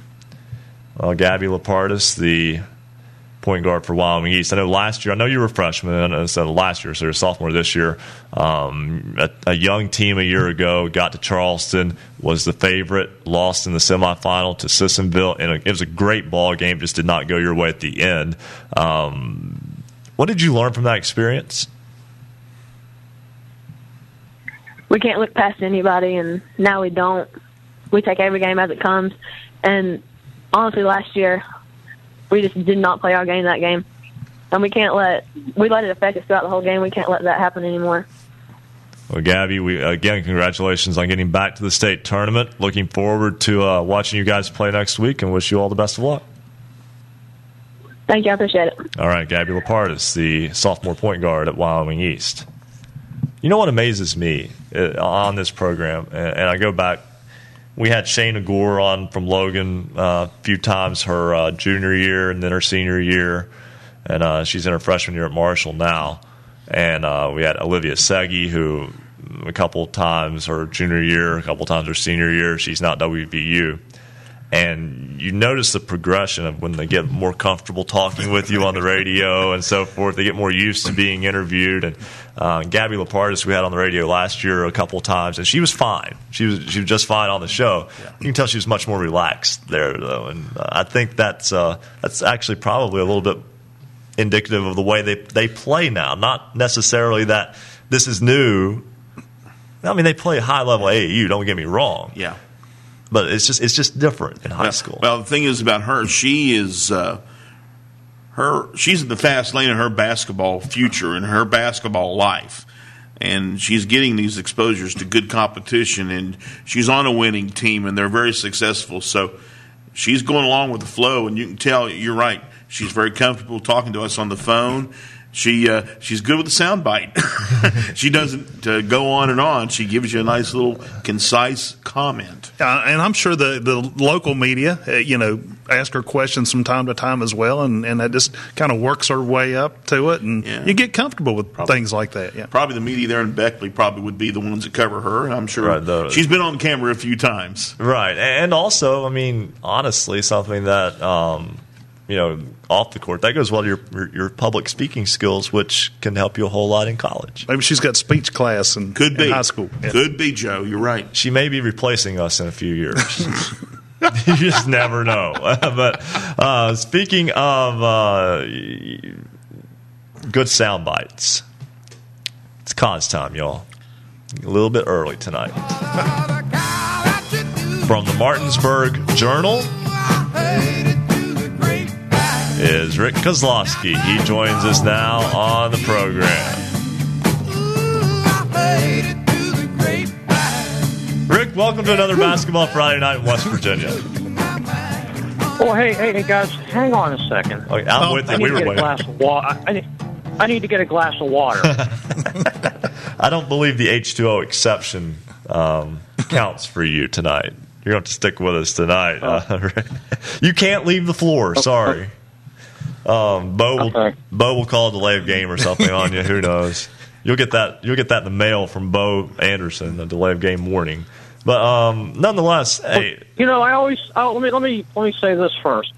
I, I, I have to say, I always enjoy listening to Bo talk rules and situations, and that's probably because I'm a former official. I officiated for about 12 years, uh, from college until basically I couldn't do it anymore. Uh, so I, I still watch carefully those aspects of the game. Like tonight, I kind of got uh, a little annoyed when they uh, ro- they called off a basket, and the public address announcer said goaltending. I'm like, no, that's not goaltending. That's pass interference. There's a difference. and there, and there were a couple of people sitting next to me in the press box, and they're like, uh, well, "What's the difference?" So I had to explain to them the difference between goaltending and basket interference, and they're like, "Oh, okay." But anyway, that's just a, just a little aside. And like, like I said, I do enjoy listening to Bo. Yeah, and we obviously enjoy that uh, that perspective. It's unique, and also a perspective for Martinsburg beating Musselman tonight, sixty-two to fifty-five, to go to twenty and four on the season. The Bulldogs get a home game with Hampshire in the regional next week, and uh, Bo. Um, Musselman falls short tonight, but uh, that's still a good outing for the Applemen. Ah, very good outing, especially especially since uh, they kind of struggled in the well, not necessarily struggled in the first quarter, but they fell behind eighteen to seven. Martinsburg came out hot and made three of its first four shots, all of them three pointers, and had four three pointers in the first quarter, and basically kept a, d- a 10, 11, and even a 12 point lead uh, through much of the next two quarters and then into the fourth. And then they started coming back and made it an exciting, exciting game. They were within four points with 30 seconds left, and Martinsburg was able to clinch it. A couple free throws from Josiah v. Villa, who had uh, 27 points, and one by Devontae Redmond. But uh, yeah, uh, very good game, exciting game, and at times I wondered though. It's like okay, there seems to be a, a bit of stress off in playing the game, and you know, knowing that yes, this is a championship game, but we still got to play next week. If we lose, we get to play next week. If we win, we get to play next week. So I don't, I, you know, I don't, I don't know how how that factors in in a lot of tournaments, it just seemed like there was, you know, maybe not kind of edge that you'd expect from a championship game. You guys know what I mean? Yeah, absolutely, and, I, and that brings me to my next question for you. And we've probably talked about this in the past couple of years at some point, but your thoughts. This this goes in with what our poll question was for the week. Is the format okay, or is it in, still needing some tweaking for the postseason in West Virginia? Well, I, I think I think probably the the ideal uh, kind of system would would be like football. You know, one plays twenty nine, plays twenty eight, or you know whatever the case may be. But you can't send people all over the state during the school year. I mean, there's places in the state where you might play a game like that where you're eight hours apart. Uh, you know, the kids are still in school first. That's that's you know this is an extracurricular activity, basketball. So, you know, I don't know. I I think sometimes what gets lost in in in the whole thing is people talk about state tournament, state tournament, talk about the eight teams in each of the classes in Charleston. But isn't the sectionals and the regionals part of the state tournament? Because those are the games you have to win to get to Charleston. Hmm. Yeah, Charleston's Charleston's the end of the road of the state tournament, more or less, not the its Yeah. own tournament. Yeah, but but so often, you know, when you hear people refer to the state tournament, they talk about just the Charleston part. I think that's absolutely That- that's a good, good valid thought. point. Never really thought about it that Yeah. way, but but that is true. I mean, you got to get through your sections, regionals, and of course advance on to And, Charleston. and, and cause you were talking about uh, some of this travel, uh, Musselman's going to be facing that next week, having to go all the way to, to Weston. And uh, yeah, three- uh, yeah, yeah. Ryan actually uh, roughed it out here. How how was the distance there, Ryan? 216 miles, three hours, 17 minutes, and optimal traffic with a car on a Tuesday night. Yes, and I know somebody else is going to be making that trip on Tuesday as well. Uh oh. and Better start leaving now. Pack well, your bag. you know, it's interesting. It's it's interesting that you mentioned that though, uh, because uh, I was talking to one of the assistant coaches from Musselman, and he says we're thinking about going up there Monday. Hmm. Mm, which you know, I idea. guess if your athletic if your athletic budget allows you to do that, uh, you know, I think that's a lot simpler than getting up early on a Tuesday morning, driving three hours and seventeen minutes, or probably four hours on a bus, and that's not counting stops. And then you know, it, it, it takes a little bit to kind of uh, recondition your legs when you've been in a vehicle for a long time, and so you know, I think that's you know, I think that's a workable idea. Meanwhile, we don't have to worry about this next year under the new realignment. Everything in AAA is over here in the Panhandle. That's because you run out of teams. But we got one. well, it's, uh, He's lost for words. well, I'm not saying that in a good or bad way. It's just When- there when- are so many fewer teams in AAA next year. Yeah, and, and I have always been in favor of a more balanced school population situation than what typically has been an even split among the classes, like 40, 40, 40, or whatever the number happens to be. And when you look at, you know, in the past, some of the trip, lower end AAA schools were closer in school population to the lower end double A schools than they were to the top AAA school. So I like I like the fact that uh, you know they've they've balanced it more on school populations as opposed to a straight uh, cut among classes. I know it's going to make it a little more difficult for double A and single A teams because there's more teams competing, but you know, do we? You know, I think the equality is, is going to make for for better opportunities. Hey, Rick, do you think West Virginia is, is the, the number of schools we have? Do you think it's a valid thought to go to four classes to kind of even it up even more? I don't think there's enough schools to do that, which I guess has kind of uh, you know been the thing people have talked about in the past. But I've kind of you know not not recently, a few years ago, I kind of looked looked at that and, and kind of broke it down. And again, like I said, I'm a big proponent of you know schools of equal size, and uh, when I did the when I did the math and everything else, you still had a fairly large A and double A class, triple A a little bit bigger, and then a four four A with like eight schools. Right. No, I, Do, it, do it- we want do we want you know do we want an eight school uh, classification in the state? Well, uh, it's a valid. That's a valid point, and I think there would there would be some who would say yes. Why not? But I also understand why that would sort of uh, I don't want to say devalue, but it would change the dynamics of uh, of basically every state tournament event and every uh, classification, the way things are done. So I think I think there are obviously valid points to be made for that. Maybe we can discuss that more in depth uh, at another time. Rick, we got to let you go. We always appreciate you taking time to talk with us. Though. Hey guys, have a great weekend. All right. Hey, enjoy uh, enjoy Weston. And, hey, it's, I hear it's spooky out there. and they got a good restaurant row on US 33, so there you go.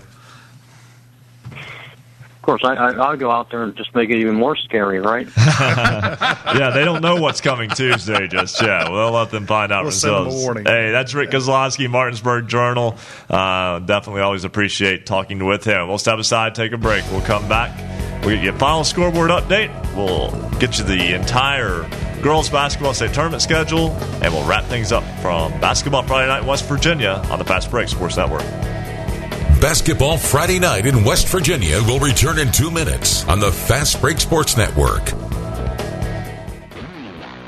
Basketball Friday night in West Virginia, the Mountain State's voice for all things high school basketball. A special thanks tonight to all of our affiliates. You can listen to Basketball Friday night in West Virginia throughout the Mountain State on great radio stations including 94 Rock, WRLF Fairmont, Talk 92.5, WTHM LP, Ravenswood, Ripley, Power 92 Radio, 92.3 FM WIRCLP Spencer, 104.5 FM WASPLP Huntington, 97.9 FM WSPWLP Parkersburg, 101.1 FM WVWP Wayne, Knights Radio, 91.5 FM WRSG Middlebourne, 106.7 FM WHFI Lindside, 101.9 FM and 1290 AM WVOW Logan, 90.7 FM WFGH Fort Gay, 98.5 FM and 101.5 FM WQAZLP Edmond, Beckley, 101.7 FM WYAPLP Clay, Marshall University's flagship station, 88.1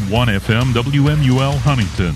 Cable subscribers can find Basketball Friday night in the Huntington region on Comcast Channel 25 and Armstrong Digital Channel 204. Streaming online high definition video can be found on our website, basketballnight.com, and on affiliate rsnsports.com. Listen online with any computer or mobile device by going to basketballnight.com and click on Listen Live. If you think you missed something on Basketball Friday night in West Virginia, you can now go to the Apple iTunes Store and download the podcast. You can find us by searching Basketball Friday Night in West Virginia in the iTunes Store. Subscribing is simple and completely free. Podcasts are also available directly on basketballnight.com. Check it out and you can listen and watch all the past shows. Go to basketballnight.com.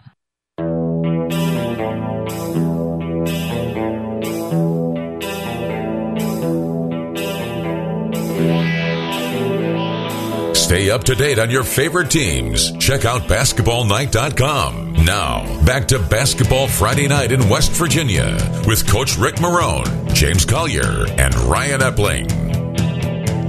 It's 11:50 on this basketball Friday night in West Virginia. Ryan Epling, Joe Linville, and Bill Cornwell. Happy to have you along. We've got just about seven and a half minutes of program left, so we've got to knock some things out here in a hurry. Let's get our final check of the scoreboard.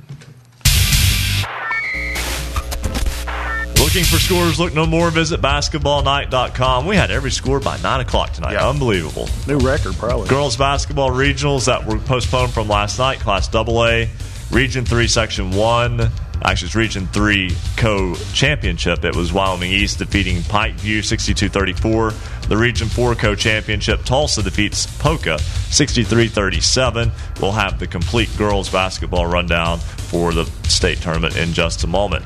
Bill has the AAA boys sectional finals tonight. Yeah, we'll get through this real quick. Uh, not, won't worry about uh, identifying regions and sections, but uh, here were your winners tonight in AAA. Parkersburg, South beat Parkersburg, Morgantown over University. It was Martinsburg knocking off Musselman. Hampshire falls to Lewis County. Capital beat Ripley. Hurricane uh, winners over Winfield. Logan loses to Huntington tomorrow. One more um, AAA sectional game.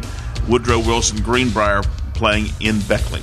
In Class AA, it was Fairmont Senior over East Fairmont, 89-46. Ravenswood over Webster County, 57-40. It was Keyser over Frankfort, 57-56. Bridgeport over Robert C. Byrd, 53-51. Poca over Sissonville, 66-39. It was Chapmanville over the Scott Skyhawks, 38-36. One game uh, tomorrow between uh, Wyoming East and Westside, and one game decided on Wednesday. That was Pikeview over Bluefield, 49-40. Class A tonight. Region 1, it was Magnolia 78, Wheeling Central 74. In Region 2, it was Pendleton County 61, Pocahontas County 57. Region 3, Tug Valley beats Van 57 32. Fayetteville beats Midland Trail 74 54. And Region 4 tonight, Parkersburg Catholic beats Doddridge County 57 to 50. That is your basketballnight.com scoreboard update.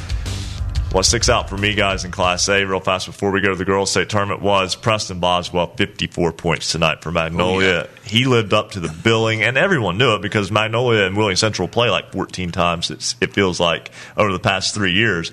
And uh, he and he was talking about how many free throws he yeah. missed as well. So he could have easily had a 60 point night. Yeah, yeah, make some free throws. Come on. Boswell Harler shootout tonight, though 54 versus 41 for, for Chase Harler we'll we'll go over the complete girls tournament sectional or uh, state tournament schedule in just a moment. But first, Marcus has our poll question. First, we'll go to last week's Poll question 101 voters cast their vote. In general, what do you think of the current high school basketball sectional, regional, and state postseason format?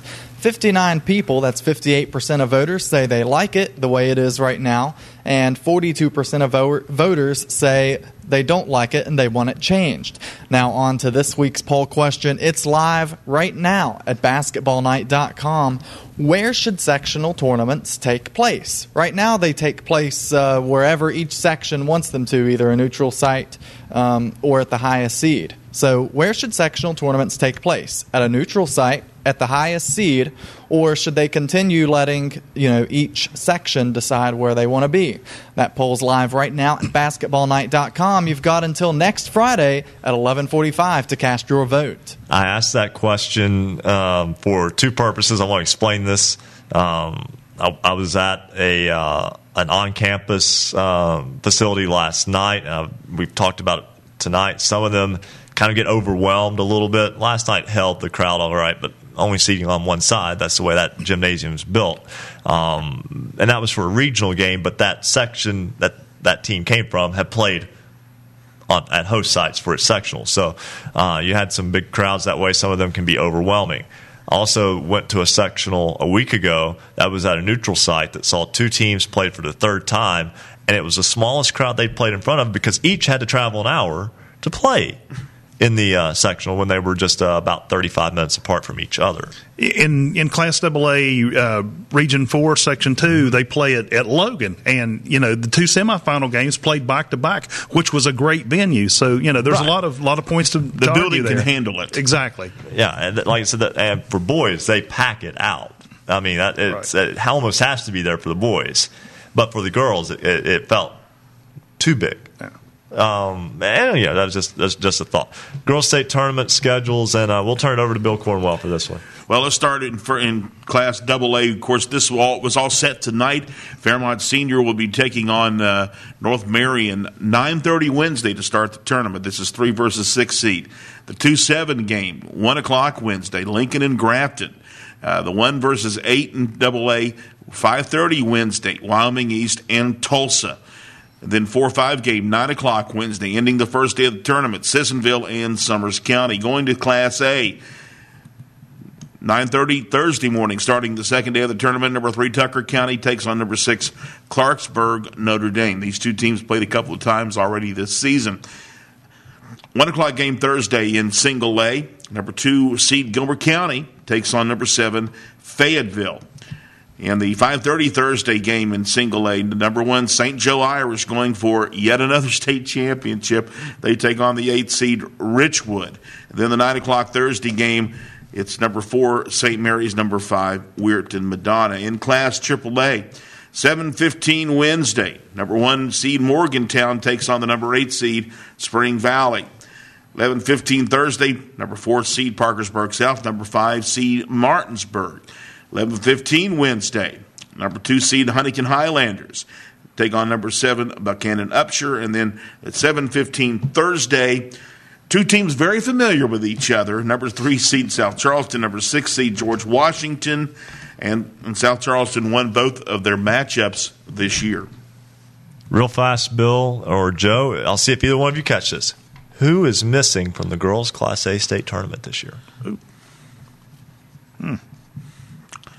Wheeling Central for the first time since 2002. She did not qualify for the girls' state tournament. They were actually beaten in the sectional semifinal by Madonna. Madonna. That was something that slipped past me last week, and I apologize for that. And uh, we, I, I just missed it, and um, I caught that uh, after the show. Felt bad about it. Wanted to make sure that we got that tonight. And That you remember all big. those years when Saint before St. Joe started dominating single A, it was Sil- Central that was Wheeling. dominating. Absolutely. So the girls' state tournament set for Charleston, a week full of action.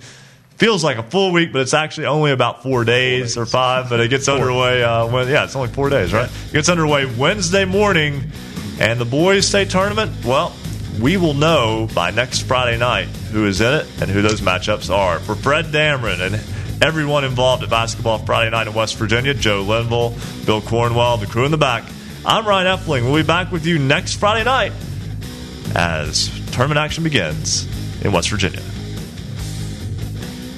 Thank you for listening to Basketball Friday Night in West Virginia. Tune in next Friday for the latest high school basketball action from across the Mountain State. Visit basketballnight.com for our show archives, the poll question of the week, and the basketballnight.com scoreboard.